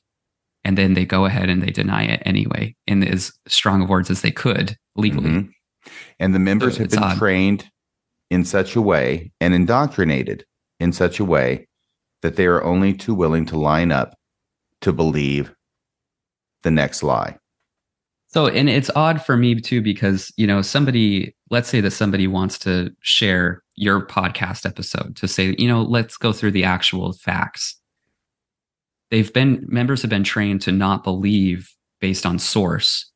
And I believe that that might be what they double down on as a church as we move into this era of more misinformation when AI can create entire videos that are that are not true or documents that are not true. Um, it might be that the church is waiting out a period where suddenly the members cling on even more and even more to church sources because it's the only source that they can believe in.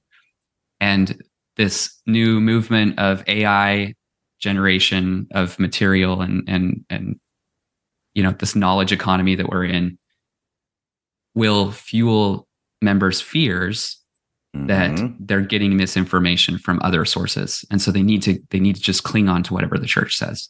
Right. I have thought that ai is the greatest invention for the lds church that's ever occurred because now that gives them more plausible deniability or if bill reel is watching deniable plausibility. That's right. Right? Because yeah. if you can make an image of a church leader that looks realistic say things then what can't you deny now? That's right. Even if it's a real church leader. Yeah. So say Elder McKay said something a couple nights ago that the church wants to disavow now.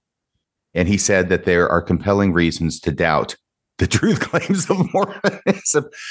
Now, not only can they take it down or change it, by the way, it's been saved by many, many people, including myself.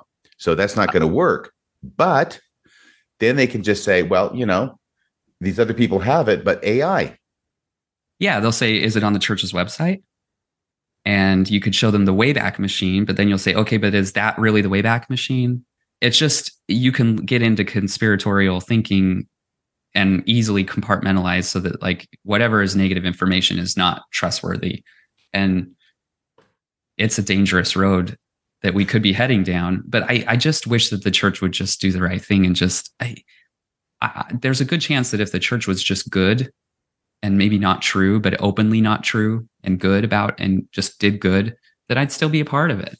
I'd still be really active in it. So, and I know, and, I know what you're saying. And I'll just close by saying it's gotten to the point where the church is so bad that even if it were true, it wouldn't be worth joining.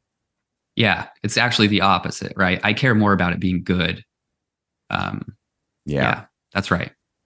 Well, thank you once again, Spencer, for coming on the show today. I'll sign off now by saying that's about all for now. Excuse me. Maybe we'll go back and change that one. That's about everything else will be edit free. Okay. But that's about all for now. Thank you again, Spencer Anderson from the University of Illinois, coming in to share your thoughts, your perspectives, your experience on this bombshell podcast and this bombshell report from the Widow's Mite. Until next time, this is Radio Free Mormon signing off the air.